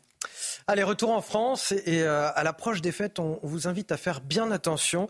Euh, une nouvelle arnaque, l'escroquerie aux faux coursiers, elle se déroule, Marine, en deux temps. Oui, d'abord, euh, des individus se font passer pour des conseillers bancaires et récupèrent vos données personnelles. Ensuite, ils prétextent une situation d'urgence pour vous convaincre de leur remettre votre carte bleue. Les explications de Florian Paume et Sandra Buisson. L'arnaque commence le plus souvent par un SMS vous demandant par exemple de payer une contravention. Le message renvoie sur un site internet frauduleux qui vous demande des données personnelles dont votre numéro de carte bancaire. C'est ce qui est arrivé cet été à une femme de 60 ans dans les Yvelines. Dans un deuxième temps, l'escroc l'appelle, l'escroc muni de ces informations, vous êtes bien Madame X, née le telle date, avec telle banque, avec tel numéro de carte bancaire, rentré dans la première étape. Et ensuite, on va la mettre en confiance pour lui dire écoutez, madame, il faut absolument qu'on récupère votre carte bancaire, on va vous l'échanger, mais retournez-la avec le coursier qui va se présenter chez vous. Après le faux conseiller bancaire, débarque alors un faux coursier qui récupère carte et code de carte pour se précipiter dans un distributeur ou faire des achats à distance. Les escrocs vont les mettre en situation d'urgence puisque euh, une situation anormale apparaît sur le compte. Il s'agit d'y remédier immédiatement. Ils vont maîtriser le, langage bancaire, ils vont être rassurants, ils vont apparaître comme des sauveurs. La victime des Yvelines a ainsi perdu 6 000 euros. Certains malfaiteurs appellent même en usurpant le numéro de votre banque et arrivent parfois à soutirer par persuasion un moyen d'accès au compte pour relever le plafond de retrait bancaire et voler davantage d'argent. Pour escroquerie aux faux coursiers, 150 plaintes ont été déposées à la gendarmerie en Ile-de-France cette année. On a vu tout à l'heure avec Karine Durand qu'il allait faire beau cet après-midi et peut-être que le reportage qui va suivre va vous donner des idées. Euh, les patinoires font leur grand retour cet hiver. C'est vrai que l'an dernier, Marine, beaucoup de mairies y avaient renoncé à cause du coût de l'énergie. Oui, mais à Vincennes, par exemple, dans le Val-de-Marne, euh, pas question d'y renoncer une nouvelle fois. Ça vous dit quelque chose? Oui, c'est vrai. La municipalité s'est adaptée. Reportage sur les pistes avec Antoine Durand. Le récit est signé Charles Pousseau. Des patins, des sapins, un peu de neige et de glace, l'esprit de Noël est bien là, et les patinoires aussi. Après une année où il fallait s'en passer, pas question qu'un nouvel hiver se fasse sans une piste de glace à Vincennes. Alors pour ça, la ville a prévu le coup. Les productions d'électricité sont aujourd'hui à l'heure, ce qui n'était pas le cas l'année dernière. On avait des risques de coupure l'année dernière, ce qui n'existe pas aujourd'hui. Avec cette patinoire, on a pris un certain nombre de mesures qui diminuent aussi euh, la consommation énergétique telle qu'elle était avant même euh, qu'on remette cette patinoire. L'année dernière, une piste de roller avait remplacé la patinoire. Entre les deux, le choix est rapide pour les enfants. La patinoire, en fait, tu peux pas en faire pendant toute l'année alors que le roller, euh, moi j'en fais un peu tout le temps. Je trouve que ça fait plus Noël que le roller et il y a les décorations, la neige, je trouve que ça donne plus envie. S'amuser certes, mais tout en gardant à l'esprit l'environnement. Ça me rappelle plutôt la COP 28 euh, plutôt que l'hiver euh, parce que ça utilise quand même beaucoup d'énergie. On peut s'amuser mais sans trop polluer. On fait des efforts sur plein d'autres choses. Euh, à la maison, on fait très attention et je pense qu'on a le droit à ce petit moment et c'est un petit instant de bonheur. Le retour de la patinoire est un succès. Hier à Vincennes, il fallait s'armer de patience. Deux heures d'attente avant de pouvoir chausser les patins. Bon, je dis ça, je dis rien. Pour les fans de Marine Sabourin, vous savez peut-être où la retrouver cet après-midi, je ne sais pas. Magnifique patinoire. Mais euh, vous l'avez vu, beaucoup d'attentes. Beaucoup, beaucoup de monde, deux heures d'attente, c'est vrai que ça fait euh, un, petit peu long. On va terminer avec cette belle image à présent, celle de la cathédrale Notre-Dame, qui a retrouvé un coq à son sommet, détruit au moment de l'incendie en, en 2019. Il a été élevé à 96 mètres de hauteur. Oui, cette pièce emblématique contenant des reliques a été bénie par l'archevêque de Paris. Les touristes et les fidèles étaient venus en nombre hier écouter les explications de Juliette Sadat. Il est de retour en haut de la flèche de la cathédrale à 96 mètres de hauteur. Une pièce emblématique, symbole du renouveau de Notre-Dame, qui doit rouvrir ses portes dans moins d'un an. Ce coq, il nous signifie qu'on est dans la dernière ligne droite vers la réouverture. Il nous reste moins d'un an maintenant. Et la ligne droite, elle va encore euh, compter beaucoup de journées bien remplies, beaucoup de batailles. Franchir cette étape aujourd'hui, ça montre qu'on peut tout faire. Un tout nouveau coq doré, dessiné par l'architecte en chef des monuments historiques Philippe Villeneuve. Le précédent était tombé de son perchoir en même temps que la flèche lors de l'incendie de 2019. Des images qui ont marqué les mémoires. Pour moi, ce coq, il a aussi comme vertu d'être un mémorial. Ce coq-là signifie qu'il y a eu quelque chose le 15 avril, que la cathédrale s'est redressée de ses cendres. Le 8 décembre, Emmanuel Macron s'était rendu sur le chantier un an jour pour jour avant la date de réouverture prévue de la cathédrale. Un dernier mois décisif dans les avancées des travaux. La prochaine étape sera celle de la couverture en plomb de la flèche pour débarrasser celle-ci enfin de ses échafaudages. On va marquer une courte pause. Vous restez avec nous sur CNews. Dans quelques instants, nous sommes euh, retournés sur les lieux du festival Nova en Israël, là où le 7 octobre dernier, les terroristes du Hamas ont abattu, massacré 364 jeunes qui faisaient euh, la fête. Un lieu qui est désormais figé par le temps. Vous allez le voir sur ces images. Un reportage de notre envoyé spécial Antoine Estève. A tout de suite sur CNews. 8h30 dans la matinale week-end. Bon réveil à tous. On est ravis de vous accueillir toujours autour de la table avec l'excellente Marine Sabourin, l'excellent Guillaume Bigot, également Vincent Roy. Je le rappelle, journaliste et écrivain. Je, le précise parce qu'on ne l'a pas dit tout à l'heure, mais vous avez écrit dans, le JDD ce matin un article pour vous, de vous, à retrouver dans le JDD. Plusieurs articles d'ailleurs, dont l'un effectivement la, conversation que j'ai eue avec Jacques Dutronc à, à Monticello, euh, en Corse, chez lui. Donc le JDD, bien sûr, a retrouvé euh, ce matin dans, vos kiosques. Jules Torres, bien sûr, du JDD également pour commenter euh, l'actualité politique, a retrouvé également dans, vos kiosques et a retrouvé euh, uniquement sur CNews notre exclusivité à nous, Harold Iman, pour toute l'actualité internationale. Et, peut-être la semaine prochaine, oui, un, petit article dans le, dans le JDD, j'en profite pour le, pour le dire, sur le collier de, de, Marine, Sabourin, qui est absolument qui sublime. à tout le monde, L'histoire de ce collier, est-ce que c'était un cadeau est-ce que on attend avec impatience l'histoire de Scolier. Voici les titres de votre journal de 8h30. Elle a eu beaucoup d'émotions ce matin avec ces images. Nous sommes retournés sur les lieux du festival Nova en Israël, là où le 7 octobre dernier, les terroristes du Hamas ont abattu plusieurs centaines de jeunes. Un lieu figé par le temps. Un reportage signé Antoine Estève. Freiner l'immigration de travail, en finir avec le droit du sol ou encore rétablir le délit de séjour illégal. Les Français sont en attente de fermeté sur la politique migratoire. Vous allez euh, découvrir dans ce journal la deuxième partie de notre grand sondage CSA pour CNews, le JDD et Europe 1. À 24 heures seulement, des discussions parlementaires qui détermineront l'avenir du projet de loi du gouvernement. Quand l'Europe met nos producteurs de cidre en colère, Bruxelles envisage d'autoriser l'appellation à ceux qui produisent le breuvage avec parfois moins de 20% de fruits, quand le nôtre est 100% pommes. Une colère qu'on peut comprendre, qu'on relaie d'ailleurs ce matin sur CNews. Nous irons chez l'un de nos producteurs. Ce reportage chez News particulièrement poignant, un peu plus de deux mois après l'attaque du Hamas. On vous emmène sur les lieux du festival Nova, là où les terroristes ont littéralement massacré 364 jeunes sur les quelques milliers qui étaient venus danser ce jour-là pour la paix. On y découvre un décor figé par le drame, un mausolée à ciel ouvert dans lequel le portrait de chaque victime a été érigé. Leurs proches en larmes viennent désormais s'y recueillir. Le reportage de notre envoyé spécial Antoine Estève. Des chemins ensablés, un paysage de forêt, des bruits sourds de canons et de bombes. Nous arrivons sur le site du festival de musique Nova. Alors pour le moment, la route pour venir à Reim est beaucoup trop dangereuse. Elle se situe sur la ligne de front entre Israël et la bande de Gaza.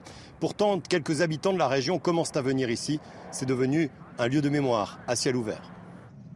Au milieu de l'ancienne piste de danse, Les familles des victimes ont installé des grands portraits de tous les jeunes, morts ou kidnappés. Je pense que ce lieu devra devenir un lieu de mémoire pour qu'on se souvienne toujours de ce qui s'est passé. Ce sera plus facile quand la frontière sera sécurisée. C'est très compliqué de venir ici parce que c'est dangereux. Je suis venue avec ma mamie qui habite ici. Ça ne peut pas avoir existé tout ça. Ils ont tous été assassinés. Visiter le site du festival, c'est une épreuve. Ici, les morts nous regardent, droit dans les yeux. Parfois, on croit entendre encore la musique et les cris, et on revoit ces images tant diffusées à la télévision, la jeunesse insouciante. Joseph s'approche, doucement, puis s'effondre, en larmes. C'est la première fois qu'il vient à Reim depuis le 7 octobre. Sa fille est morte ici, en dansant.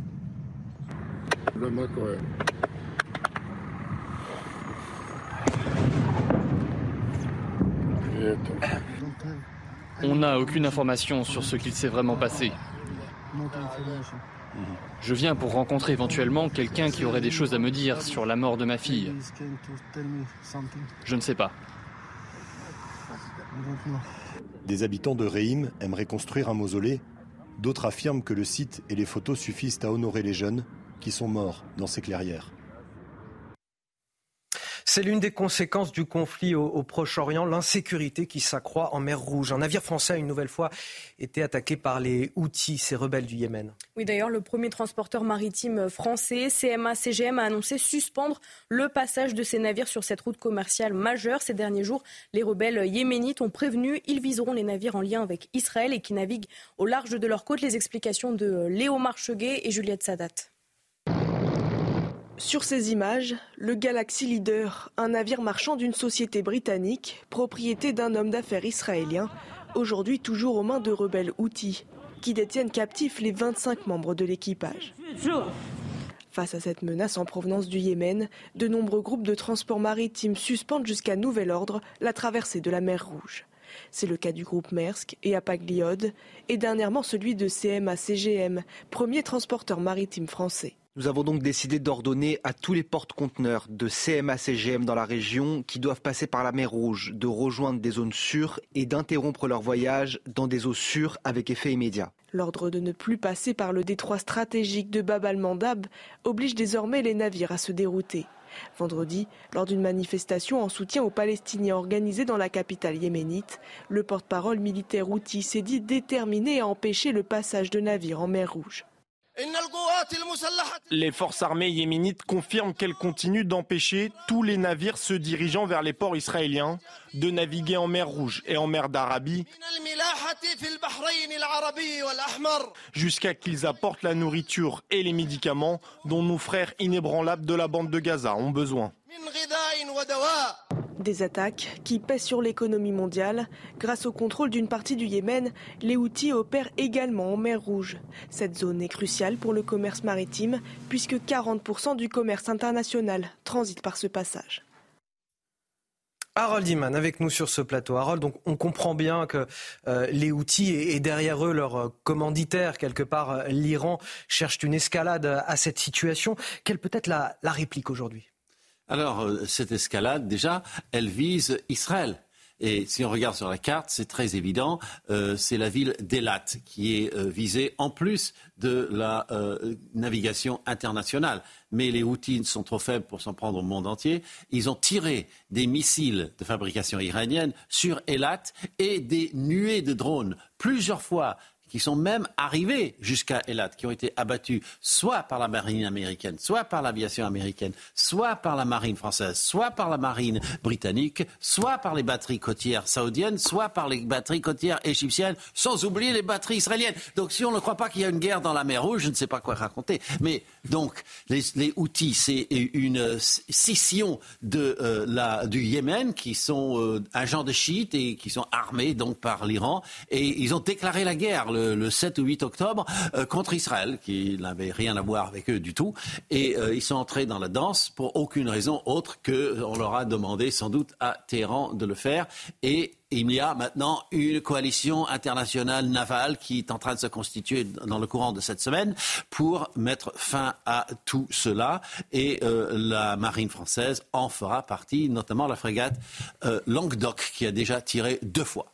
Le décryptage vivace d'Harold Iman sur ce euh, plateau. On va revenir en France avec euh, une actualité politique évidemment très chargée, c'est l'actualité politique de la semaine. Demain, 17h, euh, va se réunir cette commission mixte paritaire, 14 parlementaires qui auront entre leurs mains l'avenir du texte de loi sur l'immigration. Une question ce matin qui doit forcément guider les débats. Qu'en attendent les Français? On a quelques éléments de réponse avec notre sondage exclusif CSA pour CNews, le JDD et Europe 1. Et on voit cela avec vous, Célia Gruyère. Célia, ce qui ressort très clairement, c'est que les Français attendent bien plus de fermeté aujourd'hui sur notre politique migratoire.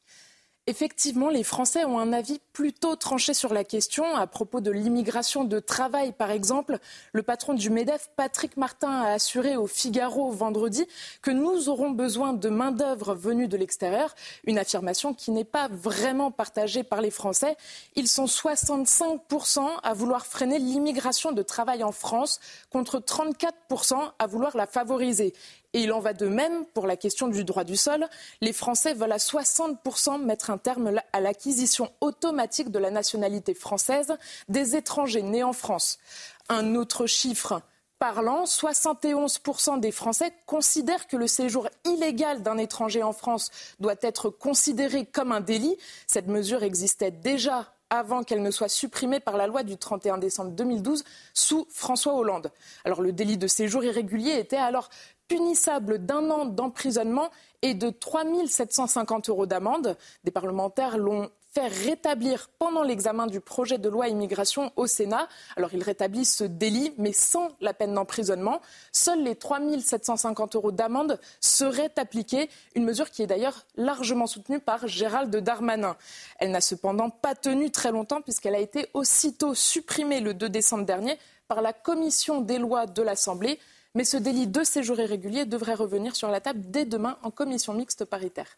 Merci pour toutes ces précisions, Célia Gruyère. Jules Torres, avec nos journalistes politiques au, JDD. Peut-être un, commentaire sur ce sondage, freiner l'immigration de travail. Euh, arrêter l'acquisition automatique de la nationalité euh, euh, française pour les enfants nés en France de parents étrangers ou encore rétablir le délit de séjour illégal. Clairement, les Français veulent plus de fermeté sur la politique migratoire aujourd'hui. Le vrai enseignement de, ce sondage, c'est que peu importe les couleurs politiques, euh, les Français réclament en effet de la fermeté. c'est intéressant, votre journaliste parlait du délit de séjour. par exemple, les sympathisants de la France insoumise sont favorables à 60% euh, à, l'instauration de ce délit de, séjour irrégulier qui a été euh, en effet euh, supprimé en 2012 par François Hollande et qui en gros, euh, permet de débouter euh, un, demandeur du droit d'asile, mais ne permet pas de, lui délivrer une OQTF.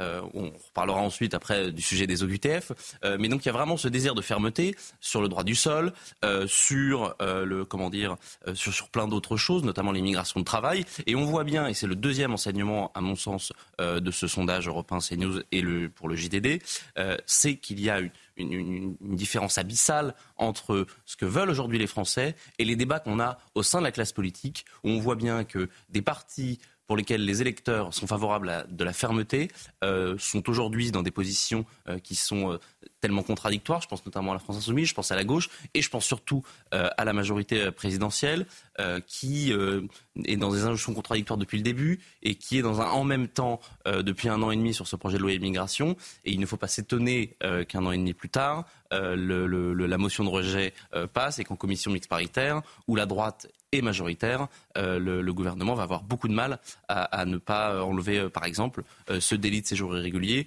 ou à conserver, par exemple, à enlever la M, par exemple le en même temps n'est plus tolérable en matière d'immigration. Ce sont justement les propos d'Éric Ciotti ce matin dans le, JDD, le patron des LR qui souhaite renforcer l'unité de ses troupes à quelques heures d'une nouvelle réunion avec Elisabeth Borne. Oui, la Première ministre s'est en effet arraché quelques concessions, même minimes, à la droite afin de parvenir à un accord demain en commission mixte paritaire. Mais pour les LR et notamment Aurélien Pradier, député LR du Lot, l'intransigeance n'est pas une posture politique, c'est le seul chemin possible pour redresser le pays.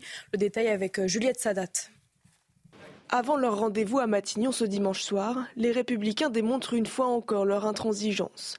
Pas question de voter une autre version du texte que celle du Sénat. Cette loi doit écouter le message des Français qui veulent voir l'immigration stoppée.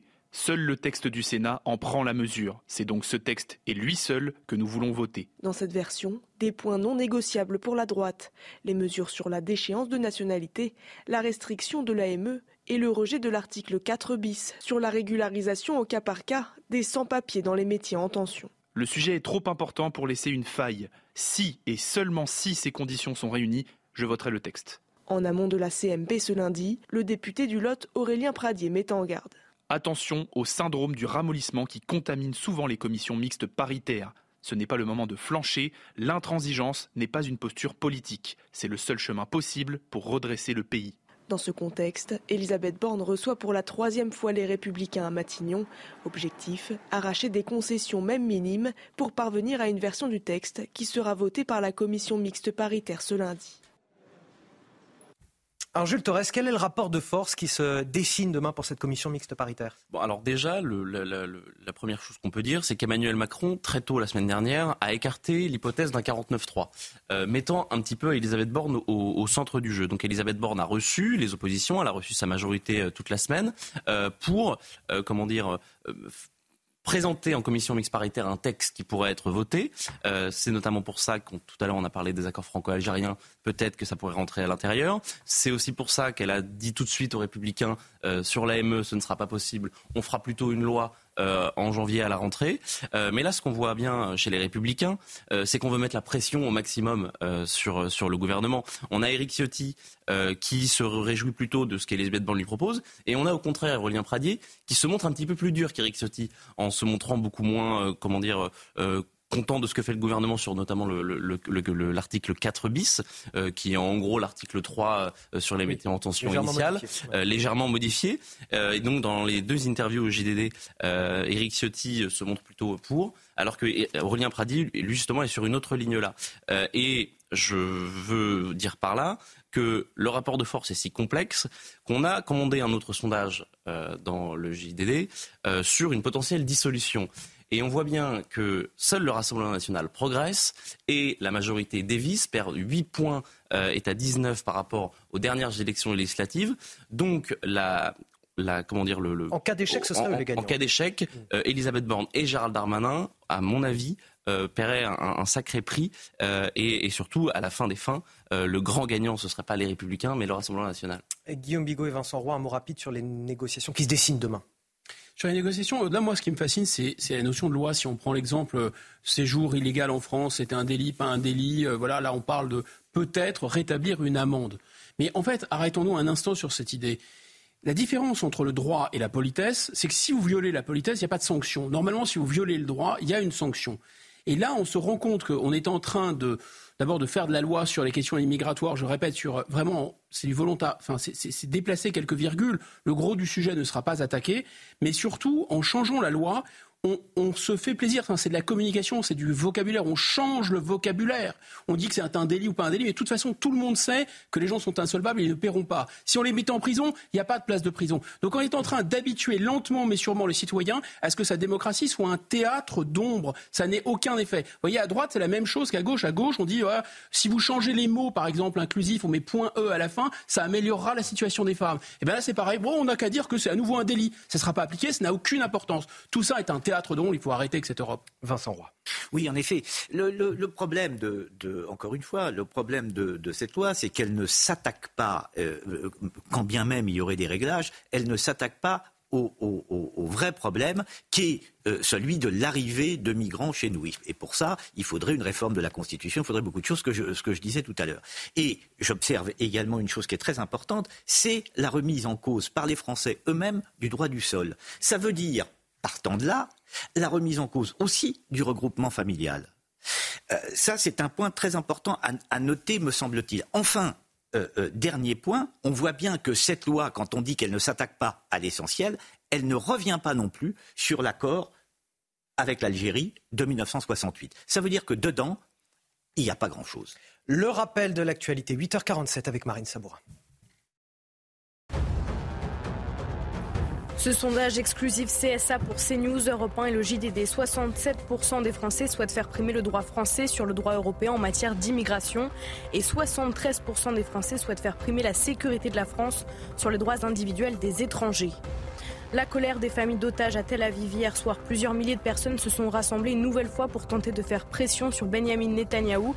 Ces familles veulent un nouveau plan de négociation pour faire libérer leurs proches. Leur temps est compté. Ramenez-les maintenant à la maison. C'est ce qu'on pouvait entendre hier dans les rues de Tel Aviv. À ce jour, 129 otages sont toujours retenus à Gaza. Et puis il a été euh, rapatrié en Angleterre hier. Alex Batty, l'adolescent britannique retrouvé cette semaine après avoir disparu 6 ans, est arrivé à Oldham près de Manchester. Le jeune homme, âgé aujourd'hui de 17 ans, a enfin retrouvé sa grand-mère qui avait sa garde avant que sa mère l'enlève. Le garçon est en bonne santé selon le médecin qui l'a examiné. Et j'ai le plaisir de recevoir sur ce plateau Sonia Mabrouk. Bonjour Sonia. Bonjour à vous, bonjour à tous. Le grand rendez-vous CNews Europe 1, les échos, c'est tout à l'heure à 10h en direct. Euh, qui est votre invité aujourd'hui? C'est Eric Woerth, député, questeur à l'Assemblée nationale et ancien ministre. Et Anthony, on pourrait, il y a beaucoup de questions à lui poser, on pourrait les résumer ainsi. Tout d'abord, est-ce que c'est la fin du en même temps? Vous en parlez depuis tout à l'heure. Ensuite, on va lui demander, eh bien, sans parler de frontières, sans parler de Schengen et sans parler de révision constitutionnelle, à quoi sert une loi? Et puis enfin, forcément, on va l'interroger sur ses anciens amis, les LR. Est-ce qu'ils euh, s'en sont euh, bien sortis finalement dans cette séquence? Voilà le programme à 10h en direct. Merci Sonia, on vous retrouve tout à l'heure. Le grand rendez-vous CNews Europe 1, les échos. On va finir sur une bolée de cidre à présent. La colère des producteurs de cidre français. La Commission européenne réfléchit à harmoniser l'appellation cidre au niveau européen. Et comme vous vous en doutez, c'est loin d'être à la hauteur des standards français. Oui, en effet, le cidre français est produit avec 100% euh, du jus de pomme, alors que dans d'autres pays, comme au Danemark ou en Suède, on fabrique du cidre avec moins de 20% de fruits. Reportage en Loire-Atlantique avec Michael Chailloux. Le jus de pomme a été recueilli dans ces grandes cuves en inox. C'est l'heure de la mise en bouteille dans cette cidrerie qui en produit 10 millions par an et exporte jusqu'au Japon. Qu'il soit brut ou doux, la recette du cidre reste la même. On n'a que de la pomme. Il n'y a pas de E200 quelque chose ou autre. Non, non, on a 100% de la pomme qui viennent d'apporteurs locaux d'entre 50 et 100 km autour de la cidrerie. Un 100% fruit qui fait l'identité des 85 millions de litres de cidre produits chaque année en France. Mais Bruxelles veut mettre en place une harmonisation vers le bas à l'échelle européenne en permettant à d'autres pays d'appeler cidre leur breuvage à base de pommes. Grosse colère des producteurs français. Le Danemark, alors c'est vrai que c'est l'exemple le plus extrême puisqu'on a 5% de pommes et on rajoute de l'eau, on reconstitue euh, du sucre. Euh, et voir d'autres choses, et on obtient du cider. Et ça, c'est pas tolérable d'entendre qu'on puisse avoir ce genre de produit avec une appellation cidre sur notre territoire. Les producteurs français et les arboriculteurs qui leur fournissent 200 000 tonnes de pommes par an espèrent bien, grâce aux élections européennes qui approchent, faire éclater au plus vite les bulles de la discorde. L'Europe qui protège, mais pas nous manifestement. Mais voyez, vous avez, alors là c'est très très symbolique puisque le, notre cidre euh, euh est euh, l'un des éléments, si j'ose dire, de notre patrimoine. Mais vous avez la preuve absolument irréfutable que l'Europe, c'est le nivellement par le bas. Allez, c'est le mot de la fin de cette euh, matinale week-end. Merci d'avoir été euh, avec nous. Merci infiniment à Marine Sabourin, Guillaume Bigot, Vincent Roy évidemment, Jules Torres, journaliste au, JDD, et Harold Iman pour euh, l'actualité internationale. Vous restez avec nous. On marque une courte pause et dans un instant, c'est Elodie Huchard qui revient avec l'heure des pros.